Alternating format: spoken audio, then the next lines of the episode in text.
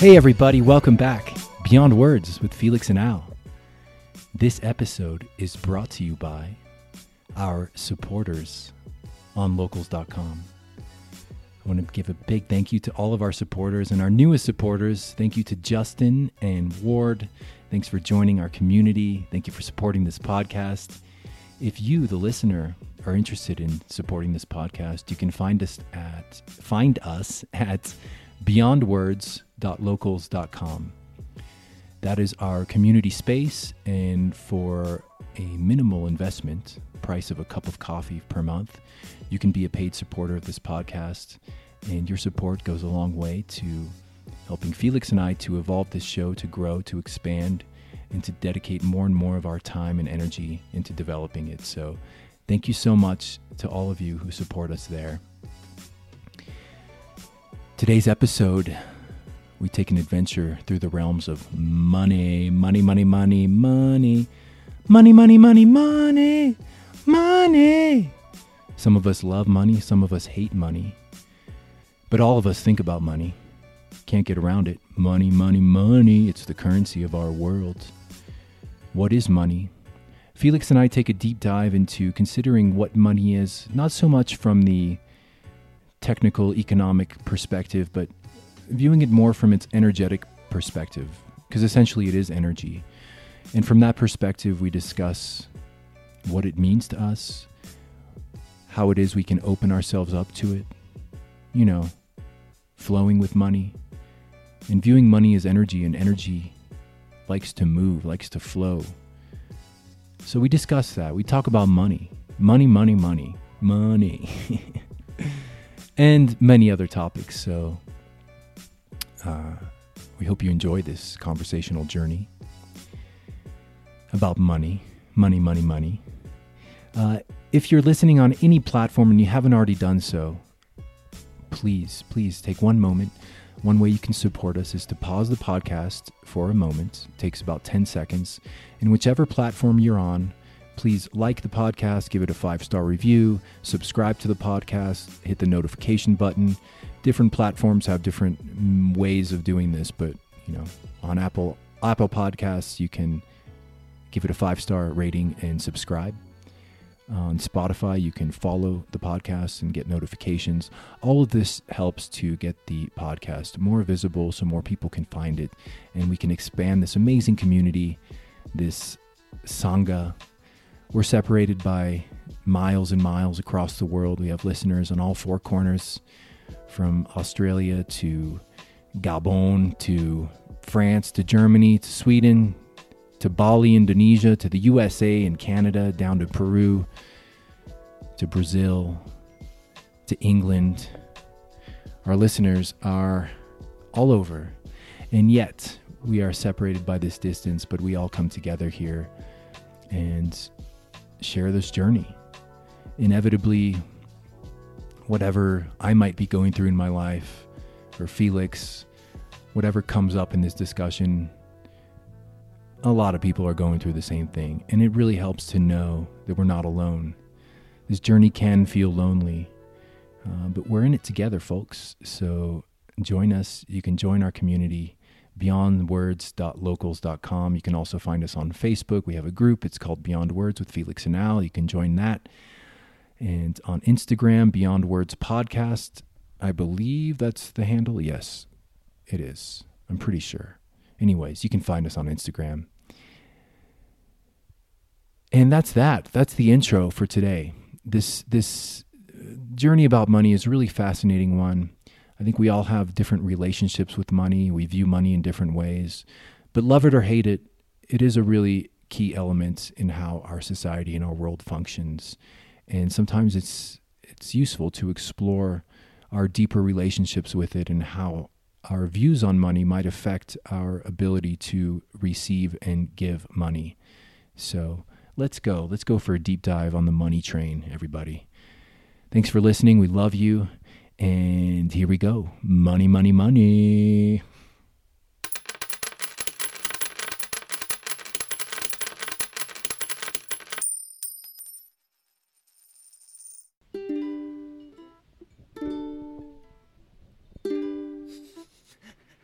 Keep going, my man. Got a new tune here for all our friends. Welcome back to Beyond Words with Al and Felix. Keep going, my man. Don't be shy. Everybody, come on, come on down. Sit down, or keep walking, or keep driving, keep doing. Just keep being you. Keep playing, man. This is a new new tune for our listeners. Welcome back to the show. Everybody, yes, you know, it's that time. It's that time for Felix and Al, your two best friends in the canal of life. We're floating down, it's right. Row, row, row your boat gently down the stream. Merrily, merrily, merrily, merrily, life is but a dream. It's but a dream, it's a dream, it's a dream, dream, dream. The only difference between this dream and the dream that you dream when you're sleeping, you know what I mean, is that this particular dream seems a little more solid and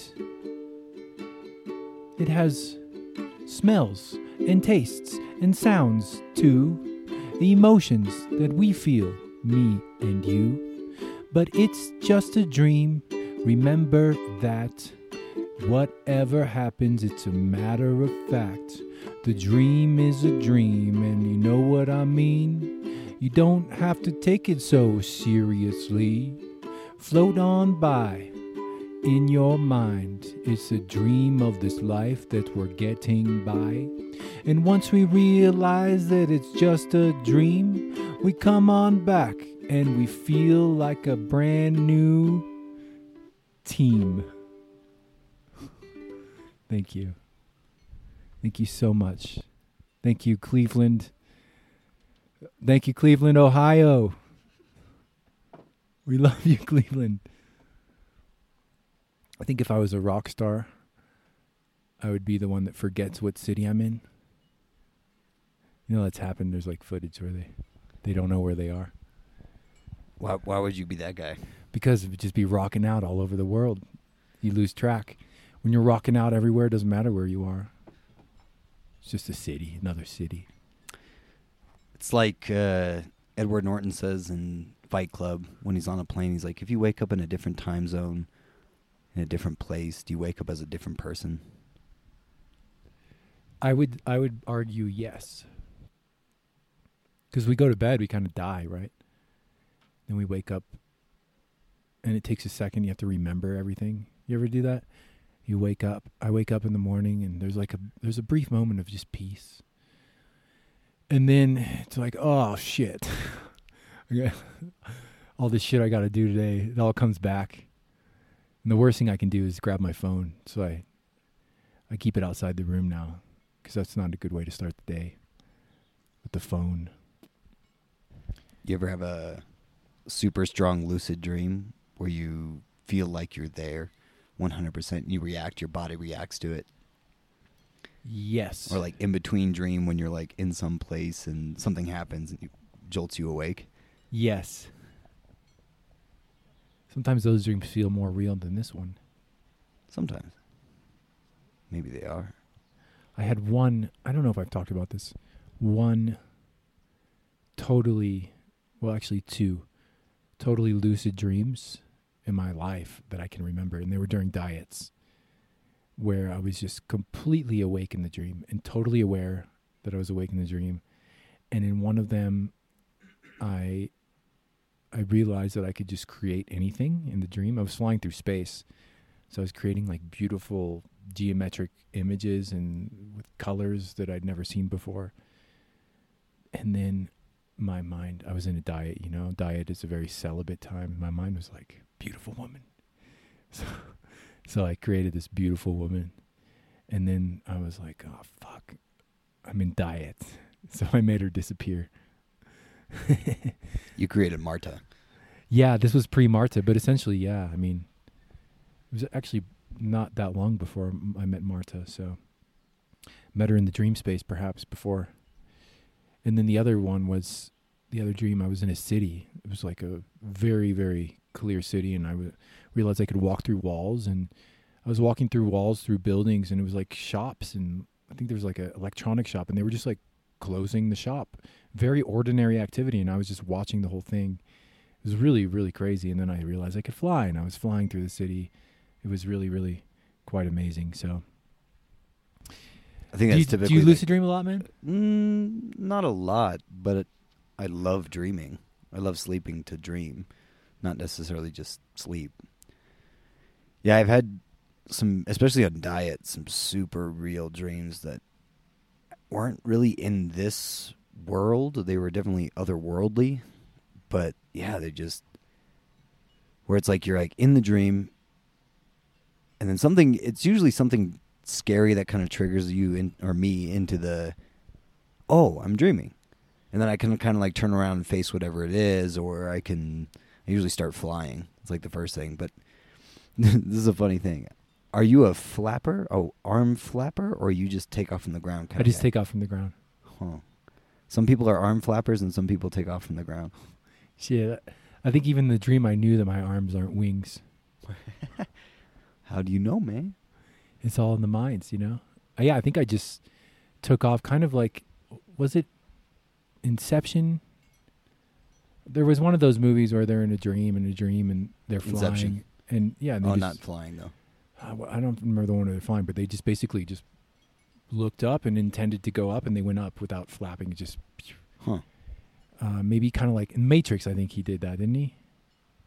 I mean, yeah, he learned he could fly in the Matrix. Yeah, and he didn't flap his arms. No, he just took off from the ground. Well, he folded the floor beneath or the ground beneath him. I don't know if you remember that. It turned into waves, and he kind of like shot into the air. Yeah, yeah, yeah, The Matrix. yeah. Dreams are. I mean, so the other dream I had in a diet was, um, I guess, what you'd call astral traveling, where I woke up, but I was in my room and I lifted out of my body. I saw my body, and it was definitely my room. It wasn't like a dream space. And I started to want to leave and explore outside my tambo where I was dining, And then this voice came from the corner of the room Holland? Holland? And it was just a voice, there was no figure. And and it got closer, Holland.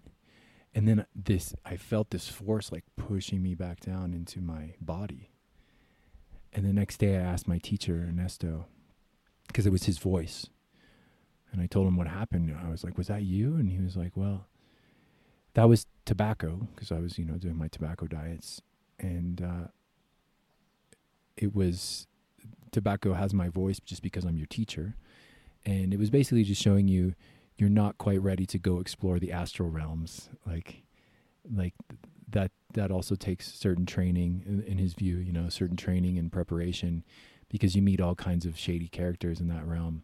So he was basically saying when it pushed me back in, like, not ready yet, young young man. one day it was one of my earlier diets. So, but after that, man, I kept trying like to recreate those circumstances to be able to do that because it's freak. It's so cool. Uh, and I've I know people that you know I've know of people that have mastered that and they travel the world through the astral. You know, uh, Shipibos talk about that too. They they use specific plants, right, to go visit. If they're working somewhere else, they'll go check on their family, make sure everything's cool. I think they use Toé for that, don't they? Like Or ayahuasca. or ayahuasca as well. Yeah. Are you are you able to do that? Can you share about that? Uh, You can. Oh my god. well, I mean, there's definitely there's no such thing as space, and so like for my Western mind, I just I kind of, especially in ceremony, I'm like, all right, well, this person is actually here, or I'm there with them, and then I'm there with them.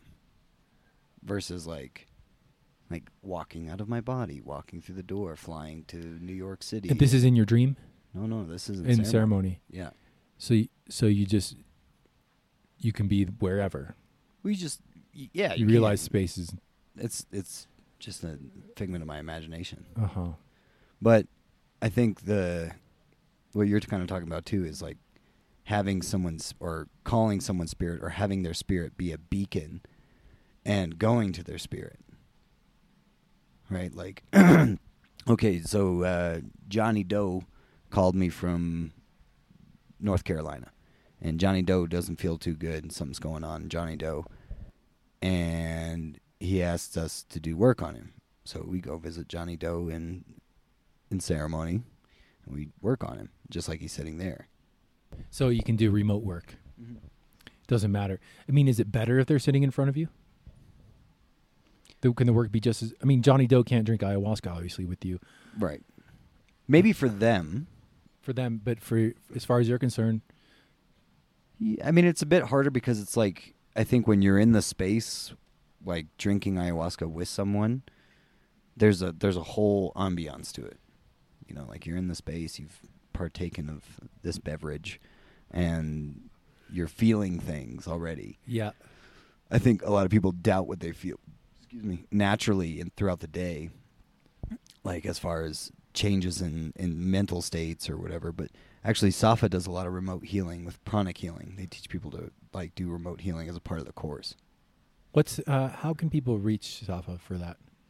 I've been meaning to. We sh- we need to plug Safa because her work's amazing. If if you go to bodyofprana.com, you can find Safa there, and you can write reach out to her personally and set up an appointment for long distance healing. There's a lot of demand for that right now. Obviously, people it's hard to travel. I know there are also Shipibo healers doing that kind of work too, and it's it's pretty amazing that nothing can stop healing, even the limitations of travel, um, because ultimately the physical distance Is is irrelevant. It's all about intention in the mind. That's so cool, man.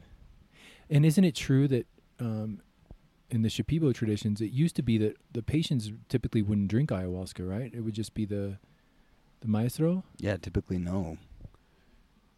And I mean, so you, like, there's a story with that. There was a my teacher's grandfather, who they say was a Moraya, um, And Muraya again, is the highest level curandero in the Shipibo tradition. it's like a Jedi. All the the modern Jedi's, they're like Yodas. they're like Yodas, and uh, they literally had out into the jungle because they lived way away from the community. They preferred to be far away from people. There would be a line of of mosquito nets going all the way out to his tambo in the jungle, So they could find him. so they could get healed. That He literally had a line of people like waiting to come get healed by him. Oh, a line of mosquito. Net. I thought you meant they like tied up. So people in mosquito nets waiting. waiting to get to see this Wow. Moraya.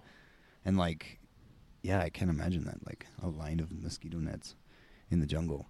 But yeah, they would come in, they would say, "This is what they have." He drank his medicine, and he'd just heal person after person after person. Then they'd go home and live their life. Wow. But that's a Moraya. I mean, that's a super high level Yeah. still. They, I mean, Moraya is probably even at a point where if, if they didn't have ayahuasca, they, they could still do work. They could go still access those realms.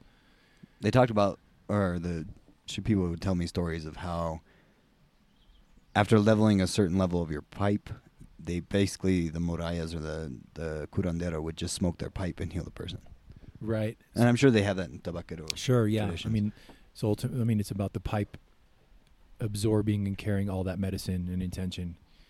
In the tradition I learned, which I didn't do because I, no one told me, but you're, a lot of people carve their pipe during their diets. So they they get the block of wood, and they carve the pipe while dieting over the course of their, however many 15, 20 diets, and so the pipe just like ab- absorbs that energy and intention and every anytime that person picks up the pipe they immediately connect to all their diets because that's where it was made you know?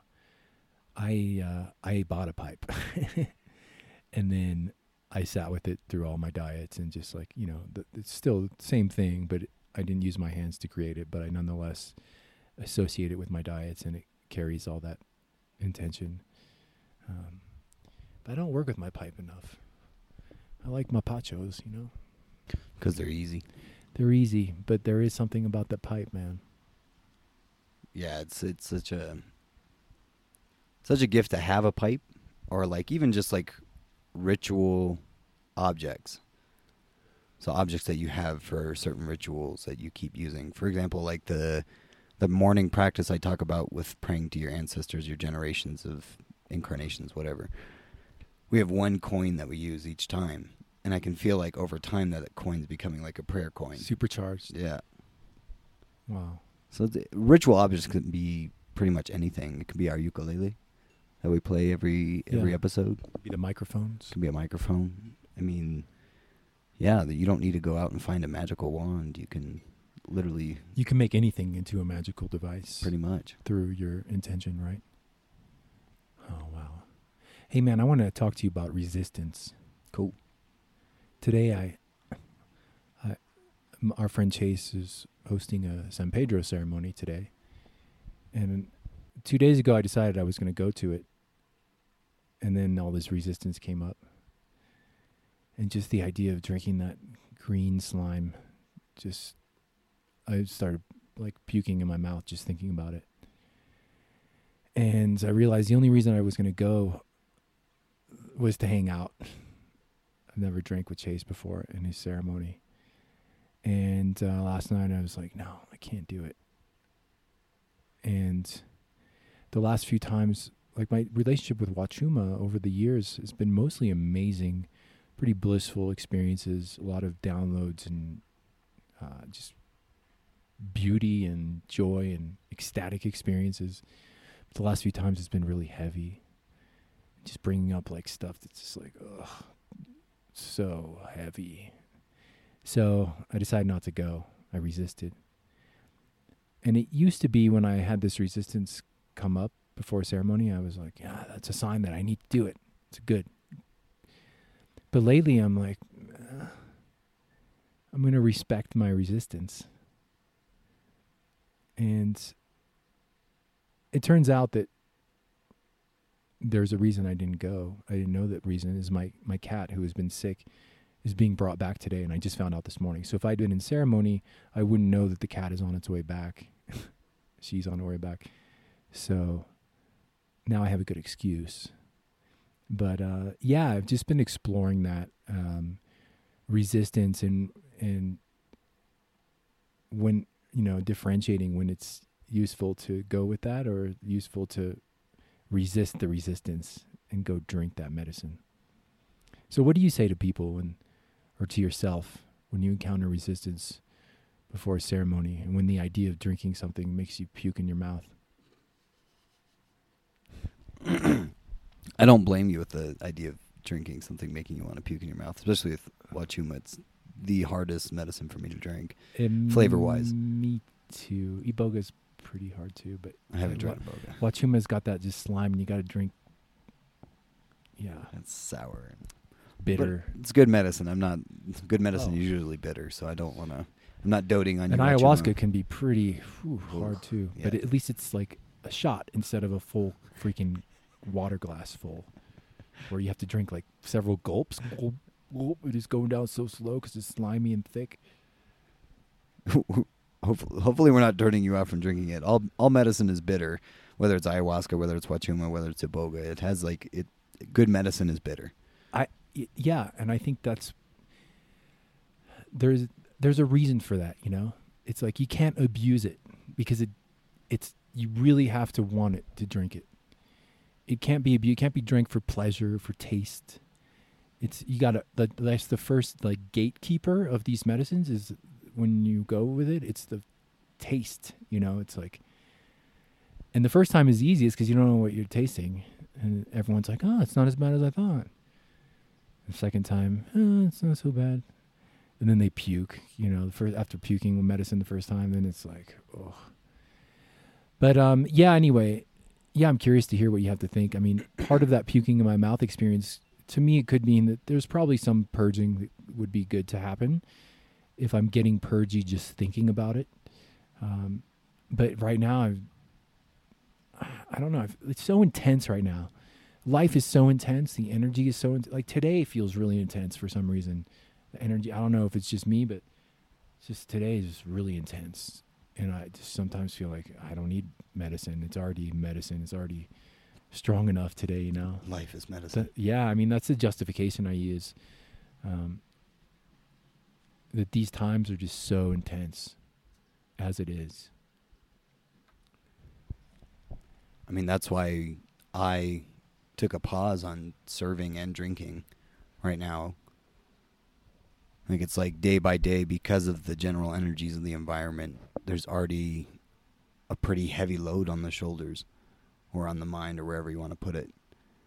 But then I go into ceremony and it's like there's this extra load of the general fear, or there was, especially during the, the peak of COVID. This general fear, this uncertainty, this confusion that was sitting in the space. Just uh, uh, universal human fear, not just the people that were there. Just the collective. The collective. It's just in the. It's just It's on the, the, planet. Yeah. It- especially back in April, May, June. But even now it's picking back up because here in Peru there's another there's a big protest because the president Vizcarra was taken out. So anyways, yeah, what we typically do when we hold ceremonies, we have like, you know, four ceremonies in a period of 11 days or whatever. So we're drinking two nights, we're off a couple nights, and then we're drinking two nights. And like during the COVID times, we're like, well, we're to do this once a week. We did it once a week, and it was very intense energetically. And it's like, like I said, just the cumulative energies that have built up through all this this process. But as far as resistance goes, like I, I totally resonate with your story, and it's like for me, what I do for myself, not necessarily speaking to someone else, but what I do for myself is I actually start asking myself questions. Okay, like, am I not going to participate in this ceremony because I'm afraid? No. Okay, I'm not afraid of. I'm not afraid of the medicine. All right. Well, why do I not want to participate in the medicine? I start like listing, listening to myself as I kind of list these stories that I have around why I don't want to drink. I'm like, okay, like, do I need to drink right now? So I'll just answer these questions as you go. Okay. So the stories were Am I afraid? Am I afraid? N- not of the medicine itself. I have a profound respect for it, but it's not a fearful respect. Uh, the stories were A, drinking it sounds awful right now. B, the investment of the whole day when I'm, I'm just have a lot on my plate right now and I'm dealing with packing my house. C, that Wachuma typically it takes me another an additional day or two to just kind of recover physically and mentally and just the, I mean the effects of the medicine itself last like 12 hours but then there's several days of kind of being in a bit of a fog or being sometimes a depression will set in post ceremony which is good because I move through it and but it's just it's a time investment. So those are the stories I have around it then that, that I don't have the time right now. Well, and then the question is not for me, but or you know when I am asking myself, but for you is like, am I being genuine in myself that I don't feel this is right right now? And yeah, Um, I think so, man. Yeah, it feels. It, yeah, it feels genuine. I, it. I don't. I don't think I'm at least not consciously n- trying to avoid something. I'm pretty aware, I believe, of the material that's present for me right now, and it's every day's kind of a ceremony with it.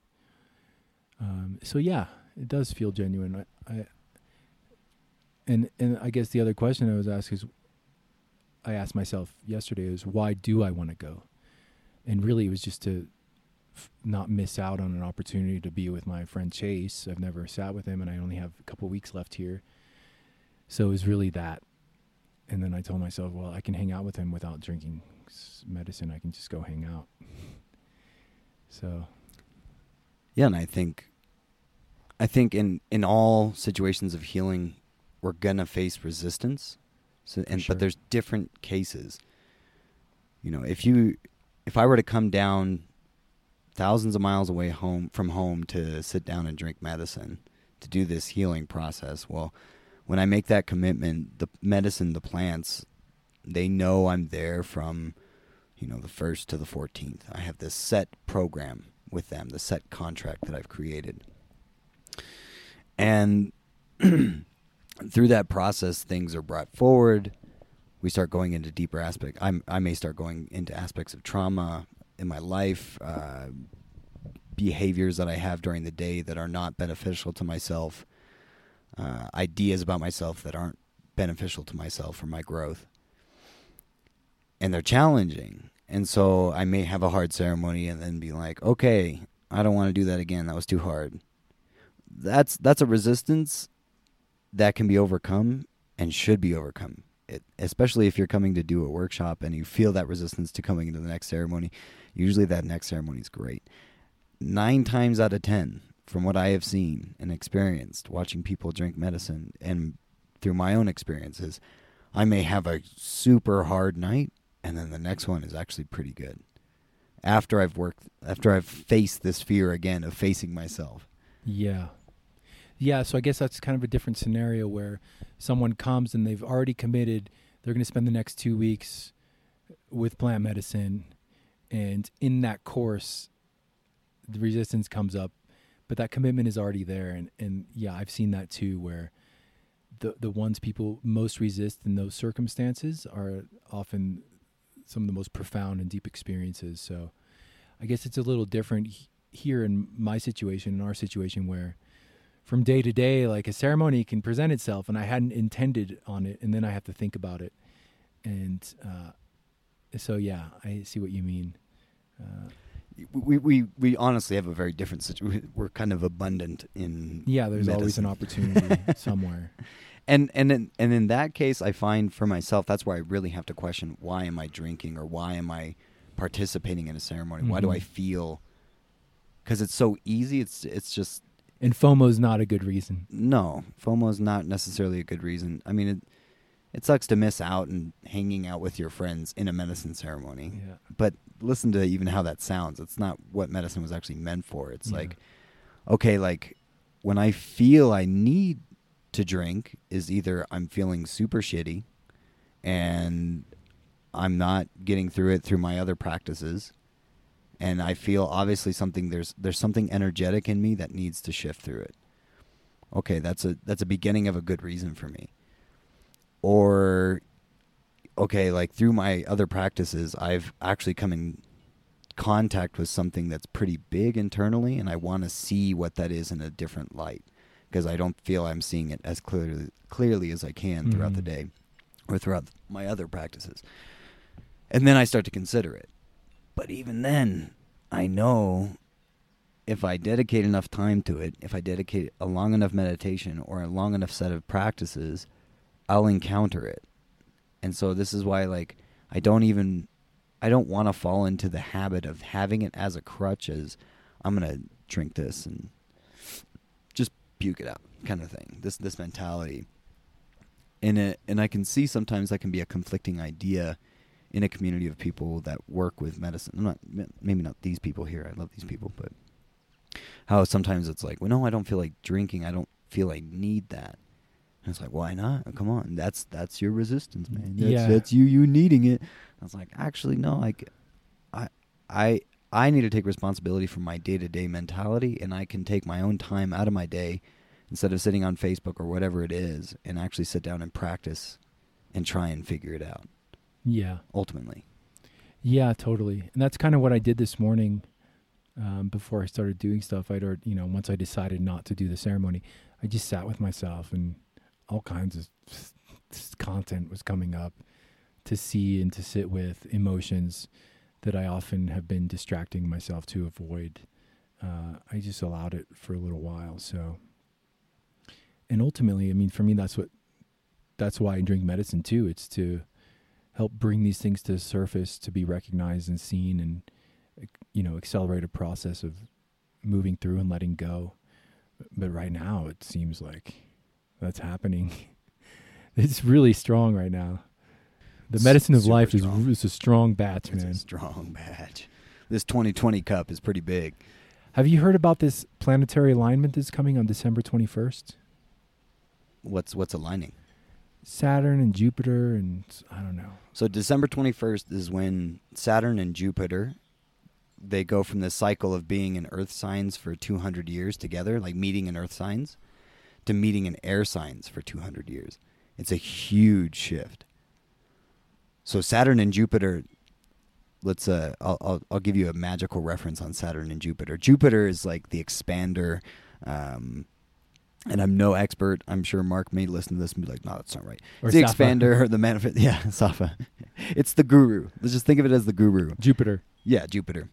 And think of Saturn as death, as the grim Reaper. The destroyer. the destroyer. Well, Pluto's more the destroyer, but Saturn's just like it's time. How about that? Chronos.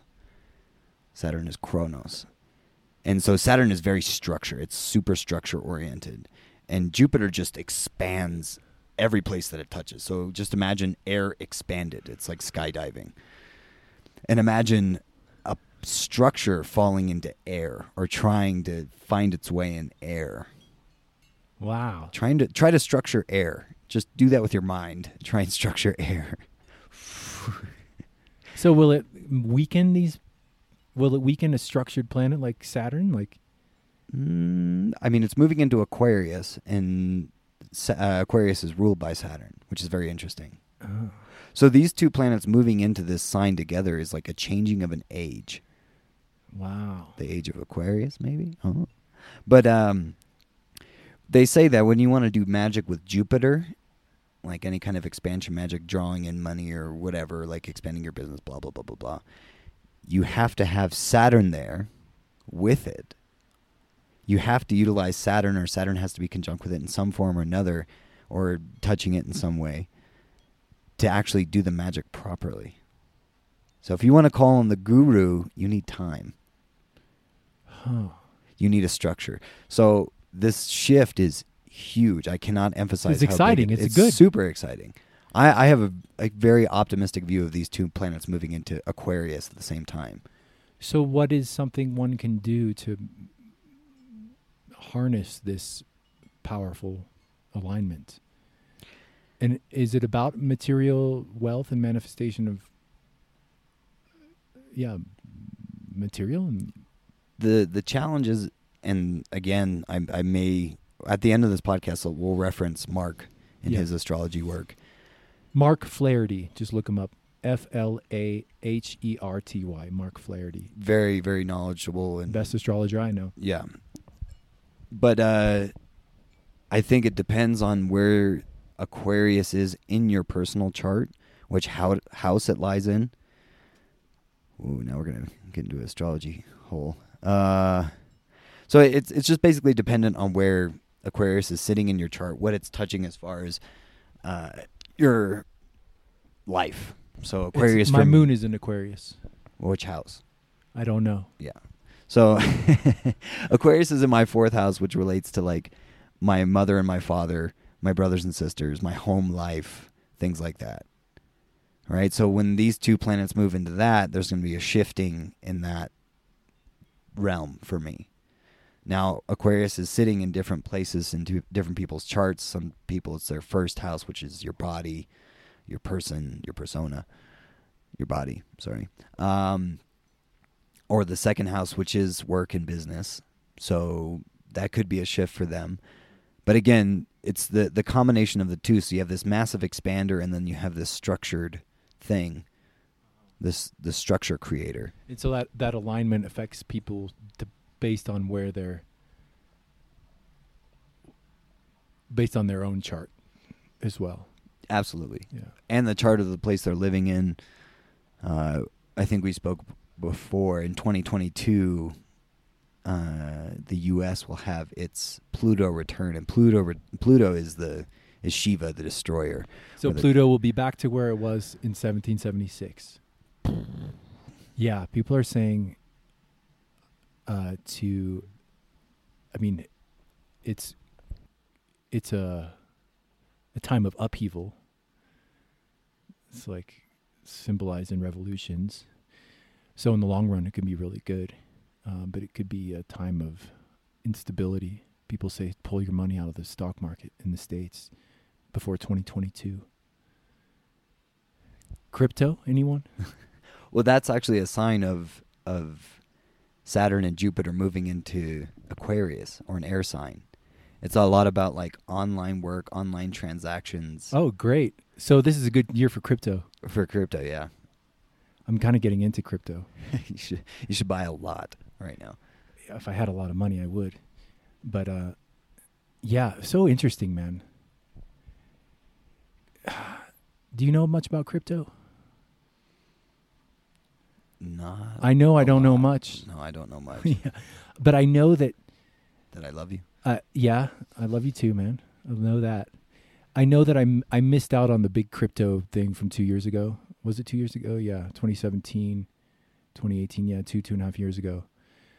But what's different now is it seems to be, it's past the point of it's just gonna crash and no one's gonna believe it anymore. It seems to be really firmly established, and so maybe this is a time to get into it.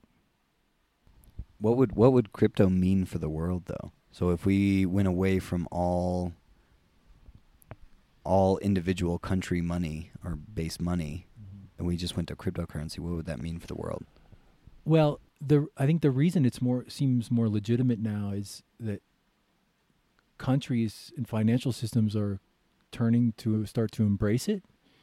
So I don't know if crypto means that the dollar, all these currencies go away. But what it would mean, in my limited view of it, it would mean um, a stable, secure transaction that empowers individuals to transact between them in a private way that the hands of governments can't dip their fingers into, although it seems they will find a way to do that. Uh, but it's yeah, it seems like a secure and stable way to transact and and it's not subject to the whims of financial institutions and currency trends and the shifting values of currencies all the time. It seems pretty cool. And I mean, the thing with crypto and blockchain is it's, applicable to many different ways. It's not just money. Uh, it's also a way to secure uh, communications, for example.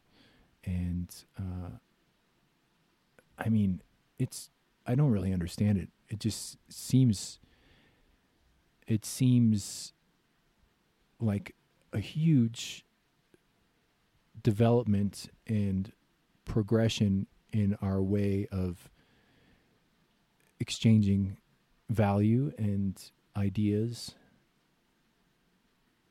and doing business. And it fits perfectly with our new digital world. It's all digital. But I don't know, man. All I know is I have a feeling next year don't mark don't mark my words anybody. Don't take my financial uh, investment advice, but I think crypto is a good thing right now. I'm I'm on the hard side of gold and silver. I think that's the most financially stable thing honestly. Yeah, I think about that too. But it's, the only reason it's stable is because for some reason we all agree that it's valuable. You know, I, that's with anything, right? I mean, it's the only it's like, what can you do with gold? you make fillings. Yeah, But I mean, 90% of technology nowadays or more needs gold as a part of it. oh yeah. Yeah. Well, and it's just in times of uh, upheaval and instabilities, people just turn to gold and silver Cuz it's stable as a store of value. Yeah, Yeah. like people literally buy bricks of gold and store it. and store it. Crypto seems safer, although people do rob crypto. Yeah, I don't know.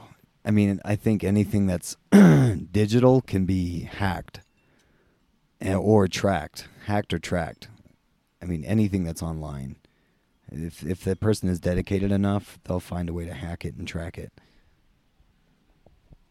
But it's like they can hack your bank account online, take your money there too. But at least the bank has responsibility for it. So hopefully they they make They insure it too. yeah. Hopefully they create a system. I'm just saying. I, I think hopefully they create a system around cryptocurrency that enables security within it. Because I I just worry that it falls into the hands of big government, and big government can make your balance on your account go up or down, or they can control the account balance based on whatever. When when crypto first started, I thought how what and a lot of people were saying this like it's it's just numbers and we're giving it all this value. It has no physical concrete it doesn't even exist except for on the internet. But then if you think about money, like the dollar is also fictitious. It's not backed by anything. It used to be backed by gold. So it's essentially the same thing in terms of it doesn't really exist except for we agree that it does and it has value. We're getting back into like these big programs, like your belief systems. Yeah. Which is why, like, I, I, I genuinely think money or currency is current or energy. Like, the Yeah, higher your the currency, the higher, or current, your higher your Mhm. energy. in in this in the spiritual world, you know, in the spiritual people, a lot of people kind of shun money. It's not about the money, man. But man, as I get older, it's like I I, I like money. I want some money. like it having enough money where you don't have to worry about it anymore. That's just a lot of people live like that, you know. You know what you do with your time, then your time, then you're free you're free with your time. You don't have to dedicate your time to worrying about that. So it opens up all these other avenues and possibilities. So I'm actively working uh, through intention and prayer and action to to bring that reality about. You know, sometimes I get into this limited mindset, like uh, that somehow there won't be enough money for me. But there's always as long as we operate in the system there's some kind of there's there's money there's wealth and it's always moving and flowing. So it's about putting ourselves into that current and letting it flow through us. Masters of money always say that the the key to wealth is to keep the money moving. So to not just accumulate it and hide it in your basement or in your bank account and just but to actually put it to action through investment, through uh, uh, charity, through just like keep that energy because it's energy and it needs to move. And that you know, being a miser, miser, someone who just hoards money, uh, is really not a very successful model to follow. We got to keep the money moving and let it move, move through me. Let it rain, rain dollar bills. You better make your paper, Bobo. Yeah, I think I, I agree with that statement of before. I had this mentality of oh, money corrupts, money is Money's the root of all evil. right. Cash rules everything around me. Cream, get the money. But yeah, I mean, it, it is an essential. For some reason, it is an essential part and a part of our world in a big way. It does. You can't do anything without money. I mean, you can do things without money. You can have your garden. You can do enjoyable things without your money, but But you need land for the garden. unless it was inherited. Yeah, but then it's still money that has value. Yeah. I just think that, yeah, I think that there's a because of this value system we've placed on top of. We'll we'll use dollars because we're both American, but, um, yeah, we have to we have to value it as well, and we have to create a beneficial relationship with it in order to have it. It's like it's actually creating a relationship with another frequency or another energy, just like we do in with plants. It's like, oh, you know, I have this relationship with ayahuasca, for example. How is that not, how is that any different from money? There's faces on money. They have spirits. They have names on them. They say in God we trust. They're they're you know, they have a, a an energy and a value. So why can I have a different relationship with them? It's all a mindset. My very first ayahuasca experience, before I came to Peru, I had one experience in Guatemala. I was at Lake Atitlan, and this woman was serving ayahuasca, and I signed up. And I mean, set setting, all that was terrible. There were dogs all over the like all over me, barking. It was awful. And she was playing music on a computer, and there's like a bright screen. And nothing much happened because she had also didn't have much medicine left. So, but I had one vision, and it was nothing to do with any intention that I brought to it that I was aware of. But the vision was of money, and of going into my mind and turning some dials and pressing some buttons to open up my acceptance of money and to allow it to flow. And then in the vision, the money just started flowing through me. And it was just evidence, I think, that it really is a mindset. And being spiritual doesn't mean um, not not accepting. That doesn't have to mean that money is bad. And I don't know how that happened. Like, why is it that there's this association with spirituality and money being evil and bad? And so that, that's that's one one thing to explore but but anyway i think one can be spiritual and also you know open to money to money flowing. I think where it's dangerous is you know i i would never want to be in a position where i depend so much on offering medicine that i go against my my heart's will and i try to sell ceremonies, try to sell the experience in order to make money. A lot of people do that, you know, rather than letting people come from a genuine need and desire, but instead like really pushing it. And uh, so that's something to keep in check, to just keep an eye on. But uh, but really, is it's it's a mind state that I haven't quite seemed to have mastered because money is still an object of scarcity sometimes in my life. But um, but I think I think you can master that now. Please help me. No, man, you you already man, come on. You literally got from Africa to here in a in a locked global lockdown by imagining you were here walking through your garden. How is that any different from money? You're right, man. Uh, you're you're totally right. And I have to say that lately I have been really working to uh, counter those mental blocks around money and try to imagine a, future of where money's not a concern anymore.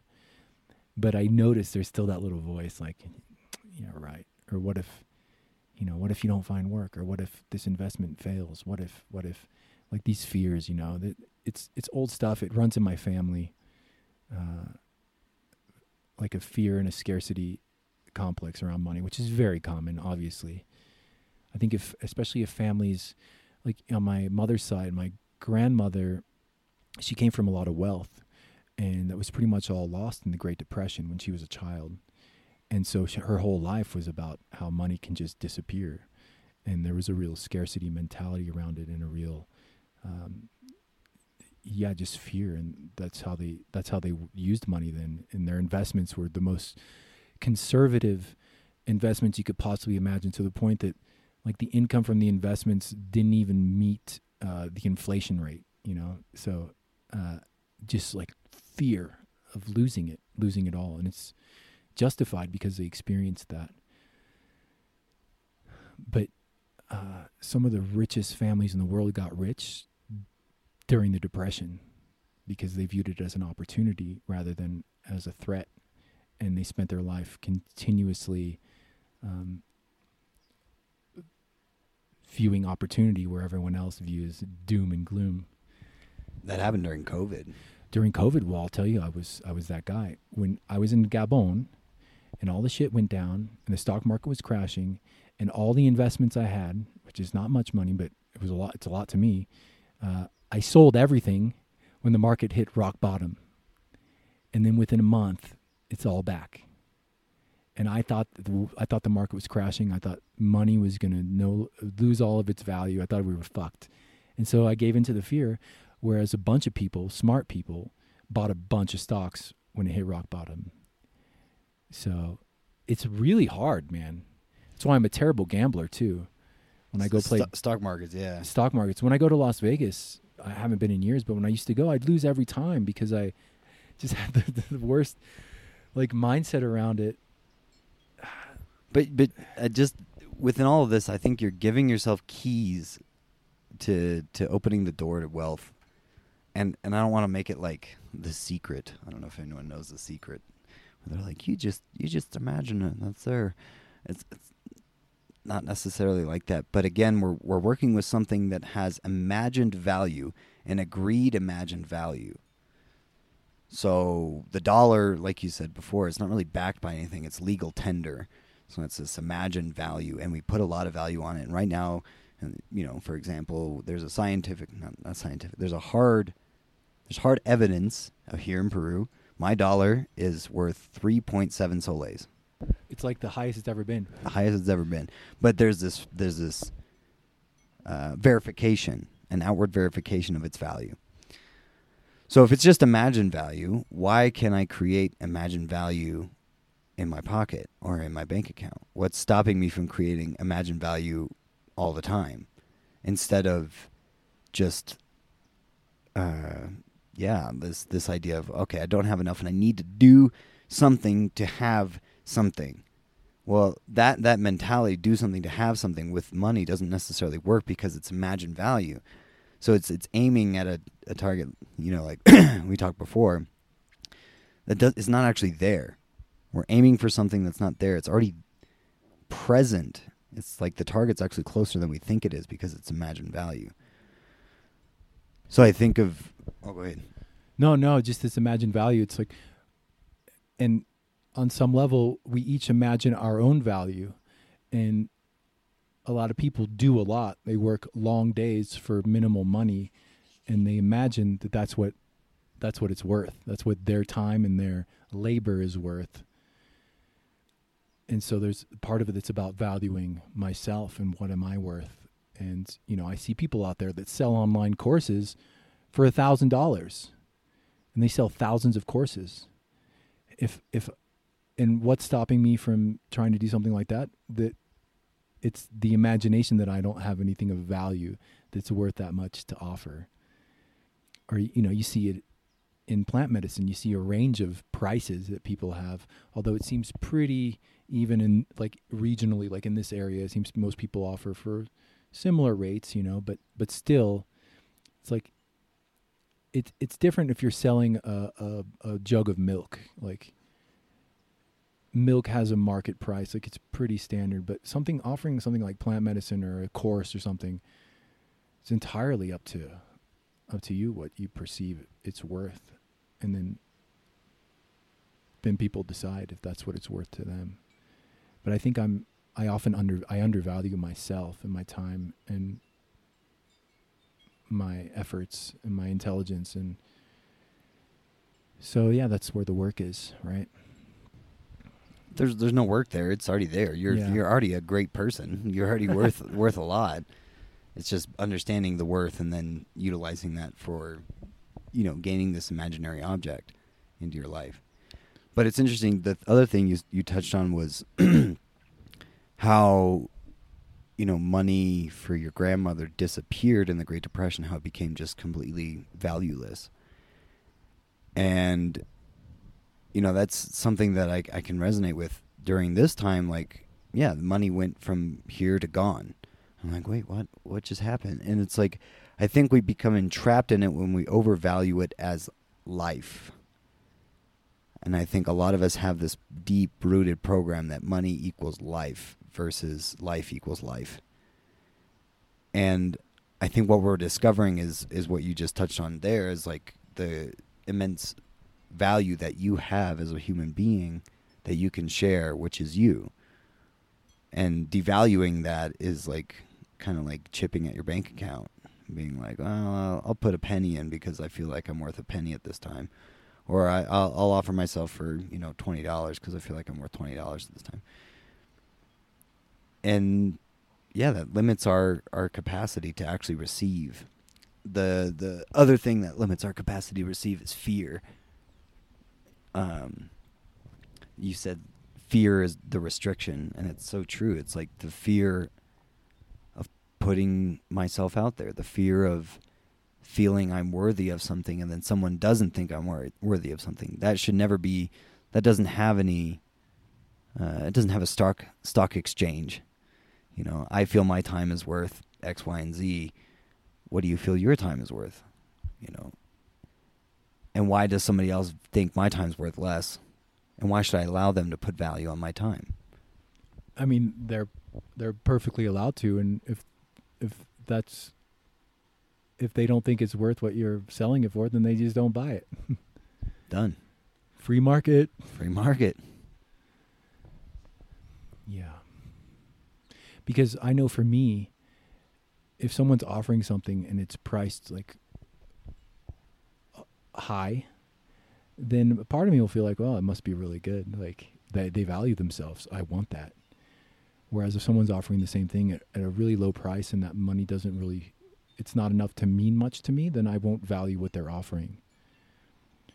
That's that's an interesting concept. Like sometimes people come to, uh, you know, when I work, I work for you know the, a huge plant medicine center, and um, people who don't understand what it costs to run that, it's huge. Like the amount of overhead, the amount of costs involved to firstly pay a huge staff and the healers and the nonprofit that's involved and the logistics of getting everything there. It's just a lot of costs, and so people people don't see that and they see the price and then they do math in their head and they multiply it by the number of people that are coming and they think it's it's greed and whereas the center actually hasn't made a profit. It just ba- barely covers its costs, if that. And anyway, these people just a lot of people want to come for they ask for a discount or they want to come for free. And there are occasionally scholarships, but there's something important in this. This goes deep into the tradition of of healing, of shamanism, of plant medicine. That that there always has to be an exchange, an exchange of value. So if I'm going to go receive healing from someone, I have to offer something that that carries value to me. There's an investment because if I don't, then I won't value the receipt, the healing that I, I receive. So there has to be an exchange. I think in, you know, back in the day in, in villages, it would be an exchange of food. You know, so I'm going to the village healer, the sh- village shaman, and I'll, and I'll bring like uh, a bunch of bananas or or some sheep, whatever I can, you know, as an exchange. So. So as we value ourselves and what we're offering, it's also for the person that's receiving the offering, and they have to like them paying isn't just for me. Them paying is for them to ascribe value to what they're receiving. There has to be some kind of a an offering, a sacrifice, if you will, um, of value. And so, uh, if these things were free, if there was no nothing in exchange given, then the person receiving wouldn't there there wouldn't be any value to them. You know what I mean? You gotta you gotta pay for it because it, that means it means something. It man, you're bringing up a very interesting topic because I've seen this happen time and time and time again here where we live. Uh, where somebody is offering a ceremony and they have a set price there, and people come online and they just butcher them. Medicine should be free. This should be free. How dare you like whore out this tradition for Mm. for money? And it's like, how? Where did you get your initial mindset that this should be free? That that I should work for free? Is this not work? Yeah, where did it come from that healing shouldn't should come without an investment? And I wonder if there's a misconception that came from that idea, which you just spoke of, of like back in the day, somebody would bring something of equal value or a value, like they, especially chickens, because chickens are hard to come by, and they'd hear, you know, the, Mhm. the maestro help them. Here's a, here's a chicken. That's still an exchange. Just right now in our time, money has a value, just like a chicken does. It's the same thing. It's, It's- just replacing it's the, the same chicken. thing. Makes And- it easier. And so, how is anyone like doing injustice to a medicine by asking for an exchange? And again, like, you know, I hope in in every circumstance that somebody comes to me and they're like, I am in desperate need of help, and I don't have the money, I will happily help them. yeah. Happily. And I, and if that were me, I would happily help them too, and I would still ask them, as a as a as a symbolic gesture they, to offer me something that. It could be sing a song, write a poem, but something that they have to invest their time and energy into, even if it's not money. And it's not necessarily for us, it's actually for your dedication towards the plants and the spirits. It's Right. like even here within these mountain traditions, they they pay the spirits. They give them offerings. They climb up the mountains here and they give them, you know, cakes and and alcohol and things that they've Mhm. spent their money on to show, hey, I'm here and, and I know this is the only currency you really accept, so here you go. hmm And yeah, there's a there's a form of energy exchange of commitment that comes from that energy exchange, from that that exchange of whatever. Even in the world of charity, it's like you think about charity, and it's you know maybe a philanthropist, someone with a lot of money, gives money to a cause, but that they don't just give the money to the cause. Like the cause has to put in the work to demonstrate what they're doing and their value. They, there's an application process. You have to write. You have to, you know, maybe go through an interview. There, there's vetting that happens. So there is an investment on the part of even someone receiving charity uh, to ba- basically show that it's a worthy investment. You know, philanthropists, professional th- philanthropists with a lot of money, they don't just go around throwing money at people. They treat it like like they would a, an investment. They do their research and they want to know that their money is going towards the best possible cause. And so so yeah, even if someone came knocking and they were desperate, I would absolutely if I have the ability, I would do what I can to help them or refer them to someone who can. And I would ask for whatever it can be. There has to be an exchange. But you know, I think of they say, okay, well, it's it's because it's becoming westernized that this medicine is now being exchanged for money. No, actually, if you go to a Shipibo village, they will ask you straight up front, "Hey, More up front. more yeah. up front than than a Westerner will." Yeah. You know, and they'll say, "Hey, this is what you should pay, or what you should offer, and we'll expect that, and then we can help you." hmm And They know their value. they know their value, and they they just they they don't shy away from it yeah. you know and i think that the challenge in being super sensitive that this is an indi- indigenous tradition that i am working through or with is the think you know the the idea of cultural appropriation or the stealing of a culture and and man just to explain this is like this culture was shared with us openly and willingly there was no nobody was held at hostage this was Right. actually these are discussions that happen like hey like i would like to learn. Then they're like okay if you want to learn we'll see. Not oh you want to learn pay me your money and then you'll learn. That's a very very different thing. And you have to make it through it. Diets are hard. They're That's really also hard. an investment. it's an investment. It's an investment of your time of your life. It's a sacrifice. You sacrifice your mind body Your and soul. body, yeah. yeah. and for what the the the outcome is determined by us you know like what we what we see is changing within us and then the maestro can look at us and be like okay ya está bien When I went through my diets and training, it cost a lot of money. And and I and I knew of some people that were paying less than me because they negotiated. But I never negotiated because I thought to myself, this is a lot of money. Therefore this diet really means something to me. And inevitably it paid itself back over time just by being able to offer the medicine that I received. But that investment is yeah, it's crucial. It's a really important part of the process. And for for three years I spent every single penny that I earned on my diets. Everything went into that. And now they carry val- weight. If I were a billionaire and I was paying for those diets and it was nothing to me, I might have, when the diet got really hard, I might have just walked out and asked to just finish it early. I'm just going to go back to my yacht. You know, like there's so many easy escapes. So, you know, I believe in an ideal world, these offerings, if somehow it could work and people were honest, it would be, it would be a sliding scale kind of system so that people pay proportionately. So a billionaire for a retreat that costs $2,000 for, you know, for most people, a billionaire maybe would need to pay 20,000 or 150,000 or 200,000 just so that it's valuable to them because oftentimes uh, I've seen it I've seen those people oftentimes leave early or they they give up because th- there's they're not really invested in it. You know what I mean?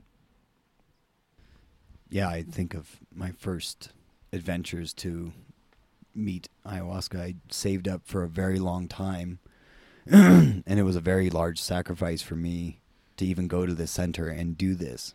And so, like, I was all in. Like, I, it's like exactly like you said. You know, I knew there's no backing out, no matter how hard it gets. I'm here, and I'm gonna, I'm gonna see this through to the end. I've been dreaming of this for and years. you put you paid you worked your ass off to get there. I did. Yeah, me too.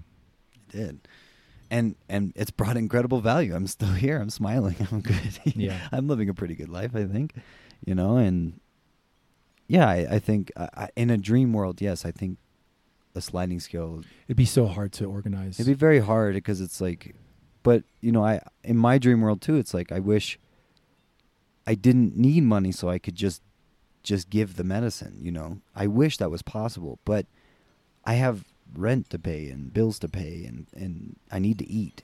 And so it i do have to ask for People forget that. yeah i mean and, and i i stay up late at night. I don't sleep much. You I, work your ass off, man. you know we, we we all do in this Yeah. in this work. It's it's very it's challenging. It's exhausting which is why i'm taking a break. But yeah in a perfect world i i agree with those people. I say yeah i i would love to be able to offer my services and my work free of charge and and hopefully with some some exchange like a song or a poem or something beautiful but you know it's not in a world where we still find so much value in money and we have to pay electric bills with money i have to work and ask for an exchange Mhm. um, yeah, it. I'm I'm going to take us on a little tangent though. This is a really cool thing. KRS One. Do you know KRS One? Yeah, and I know, and I know because of KRS One. KRS One is amazing. He's he's kind of a wisdom sharer in the hip hop world. Uh, he wrote the "Sound of the Police" song, um, but he did a talk on the fifth dimension, which is really interesting. And he he's standing in front of this this group of people who are there to listen to him, and he holds up a sign that says "Rock Star." And he had everyone look at the sign that said "Rock Star," but he asked them just to just to look at it, and then he said, "How did you hear that in your head? Where are you hearing that when you're reading this?" So you you just did it. You just heard it in this I think I hear my voice saying it. in where? What dimension is that? My, my mental dimension. It's another dimension. Rock another star. dimension of yourself. So he had this story he was sharing of uh, I think it was Bone Thugs. Uh, I can't remember. But anyway, a specific rapper that was broke when he started making music. Broke. And so he sang a song about money. And then he became rich. And he asked, he said, why is that? Why is it that these guys put up, And a lot of these rappers, they sing about money and they get rich. they get rich? Biggie, get money, get money. So what what is what is it they're doing that's getting them money? It's like a sigil exercise. Exactly. So how how am I gonna actually embody that in my day to day life where I again it's creating this value out of nothing. They literally used their minds and thought, I need money, I need this I'm gonna make a song about money. Boom. Bank account's full. And they maybe they weren't even consciously doing it. They just they, They wanted money and they did it. Hmm. So in their in most of the songs, so like uh, I think of there's a song by Lil Scrappy, and it's "Money in the Bank, Shorty, what you drink? I got money in the bank," and he just keeps saying it. I got money in the bank, Shorty, what you drink? I got money in the bank, and so it's like this creation or this manifestation through this fifth dimensional tool. So this is why I brought up the the imaginary value of, of money, and it's like, man, you can make money doing anything, literally anything, especially nowadays. Somebody wants you for anything, and it's. I find the challenge in what where people get stuck, and where I see people get stuck is, well, you know, my nine to five is the most stable source of money. I need a stable source of money. I need this like continual flow of money coming in. And maybe that makes them feel safe, even if it's a job where they feel they're literally feeling soul sucked every single day. They say that. I've been down that road. I've been there too. Making that that paper one drop at a time, you know, and and I've worked really hard and I've allowed people to speak down to me and treat me terribly. And it wasn't until I said to myself, I want to be my own boss, period. And I don't care if how the trickle comes in. And I did, and I jumped out on a ledge and it actually came in perfectly. I and it doesn't have to look like me being a millionaire and having a huge cuz that's not really what I'm aiming for. But having a home is nice. Having a vehicle is perfect for me. Having food on my table is great. That's all I really, I'm, man, I'm happy with the simple things. And so I made that. And I didn't let anything else get in the way of that. I didn't let any kind of idea because since that's a, a thought form or since that's an imaginary scenario for myself, anytime there's an imaginary scenario of no, that's impossible, I chip away it. I break it. I break that that fragile shell of my imagination of actually being where I want to be happily with everything I need. That's amazing. I guess I've done that too in a way. Like I, I did intend to get out of the rat race. And so like those rappers when they sing about money, money comes. Maybe we should just do every episode about money. And we just say money, money, money, money, money, money, money, money big money, money, money. I, I mean, I think I think that'll work to a degree, but I think you have to have a, a, a sensation. There has to be an emotional sensation behind it because emotion, energy, and motion needs to be that. It's a fuel for the generative process of the th- fifth dimension yeah, or the mental you got to really feel it, and that's why, like wrapping it, like bringing it through with that creative force, like in, intertwining it with the creative realms creates it in reality. Who's that YouTube star, Mr. Mr. Beast? I went down the Mr. Beast rabbit hole, and that's basically what he did. I mean, he you can watch his early videos, he had no followers, and his only intention was to get more people. And that, that's just all he talked about. And then now his whole thing is about money, and he makes a shit ton of money because he gets 50 million views per episode. But what he does with it he keeps some for himself, but every episode is some context to contest to give away a million dollars, to just give away money, and people want to watch it because it's really exciting to see people doing whatever it takes to get that million dollars. But, but I mean, I think it's really cool what he's doing because he's embodying that idea of you want to keep it moving, keep the money moving, and so he's not just making videos and hoarding all the money. His whole video is about sharing the money, creating interesting like competitions and things and giving money away. And sometimes he just gives it to people for no reason. Um, but that's what that's all he does. And he, I, I think it's a living example of that that concept. You know, of firstly bringing it into the realm of the imagination, making it a reality, and then keeping it moving. And this thing with with giving and generosity, you know, that's a concept that, that I think is really true. It's like the more you give, the more you receive.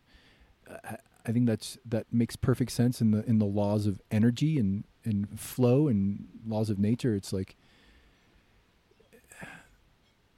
if you whatever you put out, you're going to get that back. It it it's always the case. Well, the understanding of of tithing, and man, I, that's a, another thing like faith that had really kind of put a a crack in my armor, so to speak, because I, I had this aversion, not necessarily to giving away something for free or like tithing something, but this idea of tithing, especially for the church, what I saw, what I witnessed was like, you know, people were giving 10% of their earnings to the church, which then had billions of dollars of untaxed dollars, which went into all kinds of wild things that were probably unnecessary when there's people literally starving. Anyway, rabbit hole. But um, so there was this there was an aversion to it and i remember when i met safa safa taught me this thing of anytime you you give money you say thank you. Actually thank you for letting me have the money that i need to actually buy this thing.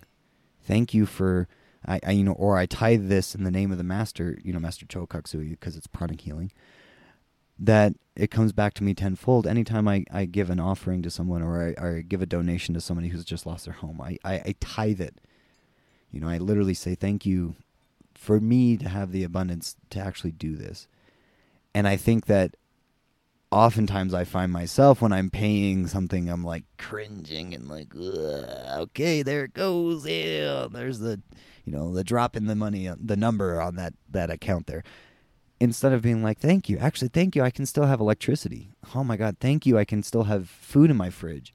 Thank you, I'm, I'm actually abundant enough to be able to continue to live in, in my home and pay my rent and whatnot.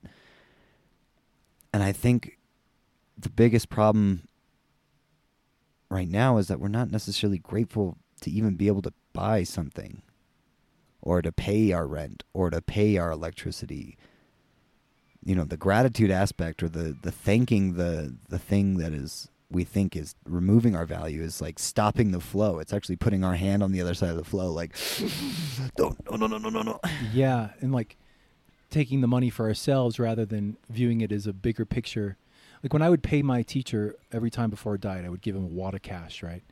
And he would take the cash and he would do a ritual with it, where he would hold it above his head and just like pray and say thank you, like really genuinely almost as an offering like to spirit to the plants thank you. And his money would flow. I mean he's huge family supporting. He's always improving his diet center. He wears the same clothes every day so he's clearly not investing it in his clothes. He doesn't own a car. Like if you look at him he doesn't look like a guy with money but he a lot of money comes through him. But i love what you just said. It's like remembering that this money isn't me. You know, as long as we identify the money as ourselves, then I think that that's our block around it. So, in other words, like perceiving our own value just based on how much money we earn, and rather than perceiving our own value as that we're divine incarnations of spirit, and the money is just an aspect of this realm, this dimension. And if we continuously view it as it's not us it's it's energy and and when it comes to us offering it in gratitude and then keeping it flowing that's how that's a healthy relationship with money. And it's easier said than done you know i often find myself identifying with how much money i have and getting scared and having scarcity come up but when i really sit with it like we are in this conversation i remember uh, what it is and and the most skillful way to Uh, navigate and communicate with that with that flow of money. So it's not me, and that gratitude, man. It's like like the prayer of gratitude. Really, it opens a lot of doors. You know. Yeah. Do I still have clothes on my back? I do. You have nice. Yeah, I love your clothes, man. You have good style. Thanks, bro. do I still have a, a, roof over my head? I you do. You have a nice roof. You know. Do I still have food on my table? I do. Yep. And and I we have I, these two mics. We have a device to record. Absolutely. We have access to internet. Computer to share it. We're we're more wealthy than a large portion of the world, and to get trapped, and I'm speaking for myself. When I get trapped in that uh, kind of, I actually feel a physical clenching in that this tightness in my stomach when I'm like, that's a bit close to whatever. I don't want that to be that that number, you know and I actually feel a physical clenching, and that's I wonder if that's actually what's stopping the inflow. If I'm holding my out breath, it's gonna be harder to you know the longer and longer. It's like I'm gonna pass out. I'm gonna black out. I'm not actually receiving oxygen. I'm not, and I think again the uh, teaching from nature is things are constantly in motion.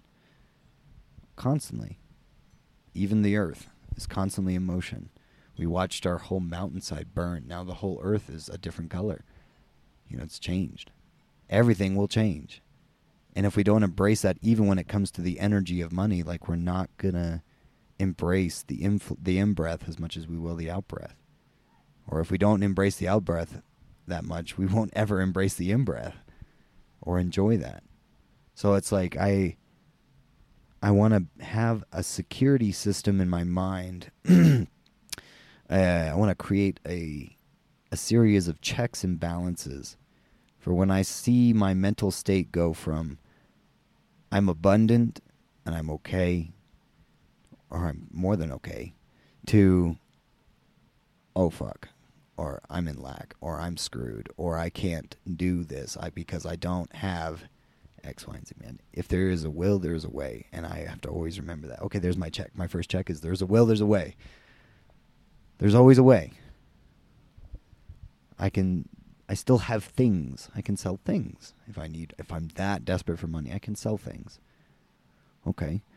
I have services I can offer. I have things I can share. So forth and so on. There's always a way. Why am I stopping at oh shit? That number doesn't look like I want it to. What about Jeff Bezos? Because you know the the critics of money and capitalism are like, well, Jeff Bezos, he's known to be a pretty. Uh, he doesn't really share his money. He makes a shit ton of money, and Amazon employees make very low wages. But on some level, when I really consider it, in his own way, within this system of capitalism, he's also f- following the laws of energy of money in that while he has accumulated a massive amount of wealth, still the majority of the money that comes through his company it's it's reinvested into expansion of the company, right? So more capital, more growth. It's you know, you can argue he doesn't pay the people well, but also he employs a massive amount of people. So those people are also able to generate wealth for themselves and, you know, do what they will with it. I think there's different we're we're we're looking at a system of intelligence or the system of energy. And there's one way of getting into that system of energy, and there's another way of getting into that system of energy.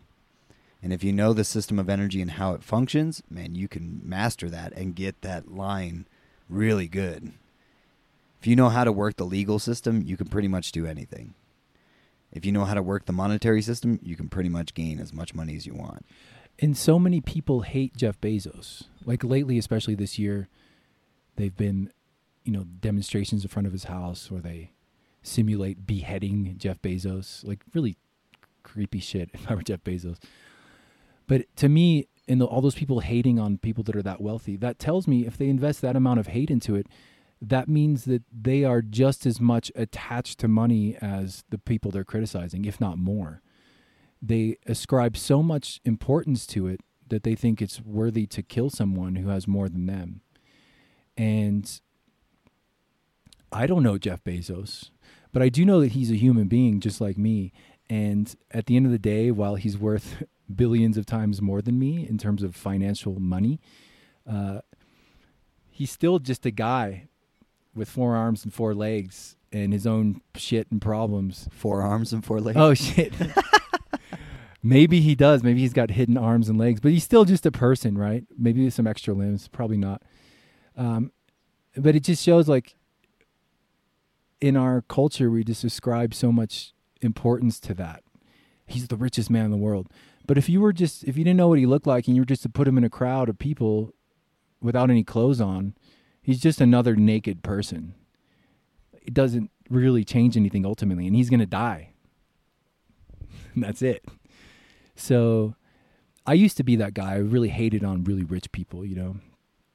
Uh, but that was really at its root just my own attachment to the importance of money, and I, and also a view of scarcity. Because in my mind, it was like they have all the money, therefore there's none left for me.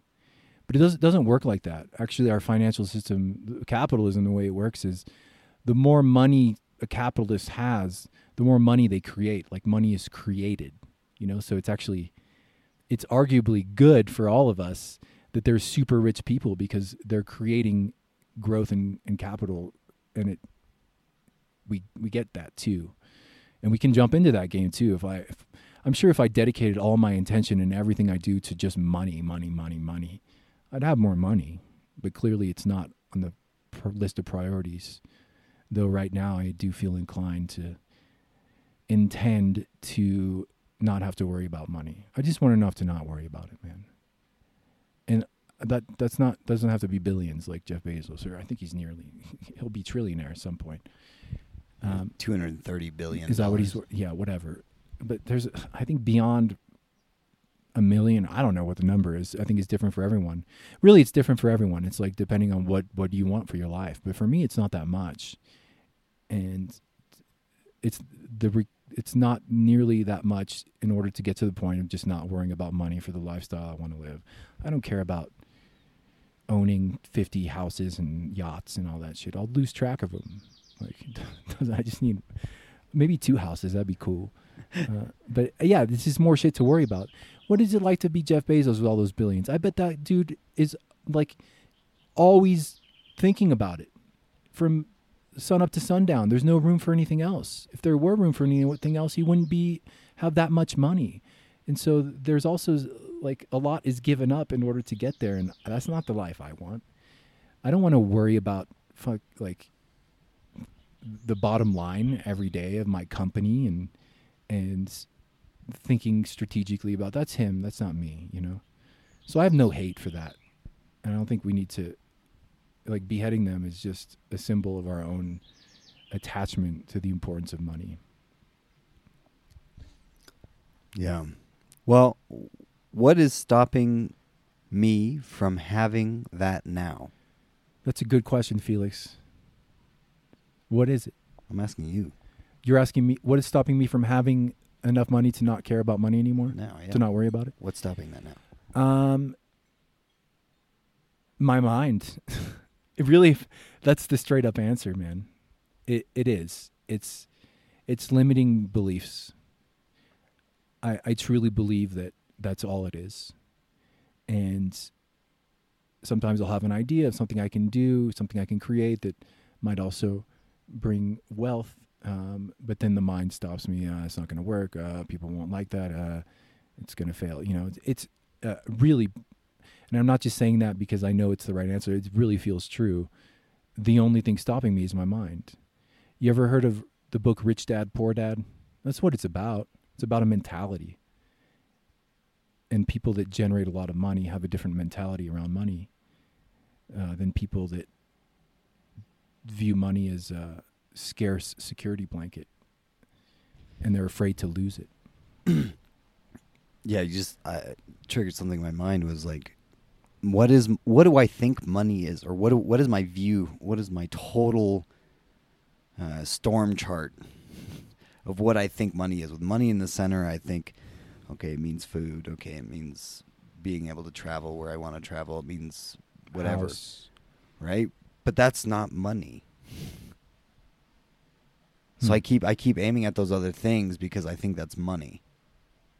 So wh- how do I aim at money versus a house versus or is that more money? Is that more money more wealth versus money?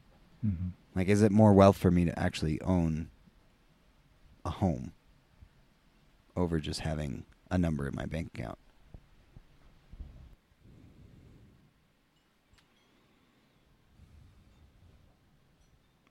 I don't understand. I, I think I, I think I'm trying to understand more what I think money is. Because Yeah. uh, money has for this energy system has so many things around it that I can see. Like, for example, in my money chart, when I see money, what do I see money as? My pie chart, I see it as, you know, fifty percent food, you know, forty percent home, ten percent leisure. But that's not money. That's not what I'm trying to draw in. So every time I'm trying to draw in money or I'm trying to manifest money or bring money into my life, I'm trying to draw in a home or I'm trying to draw in a car. And so like I'm think I'm trying to pull money in, but I'm actually pulling in a car. What or- money buys. Right. Does that make sense?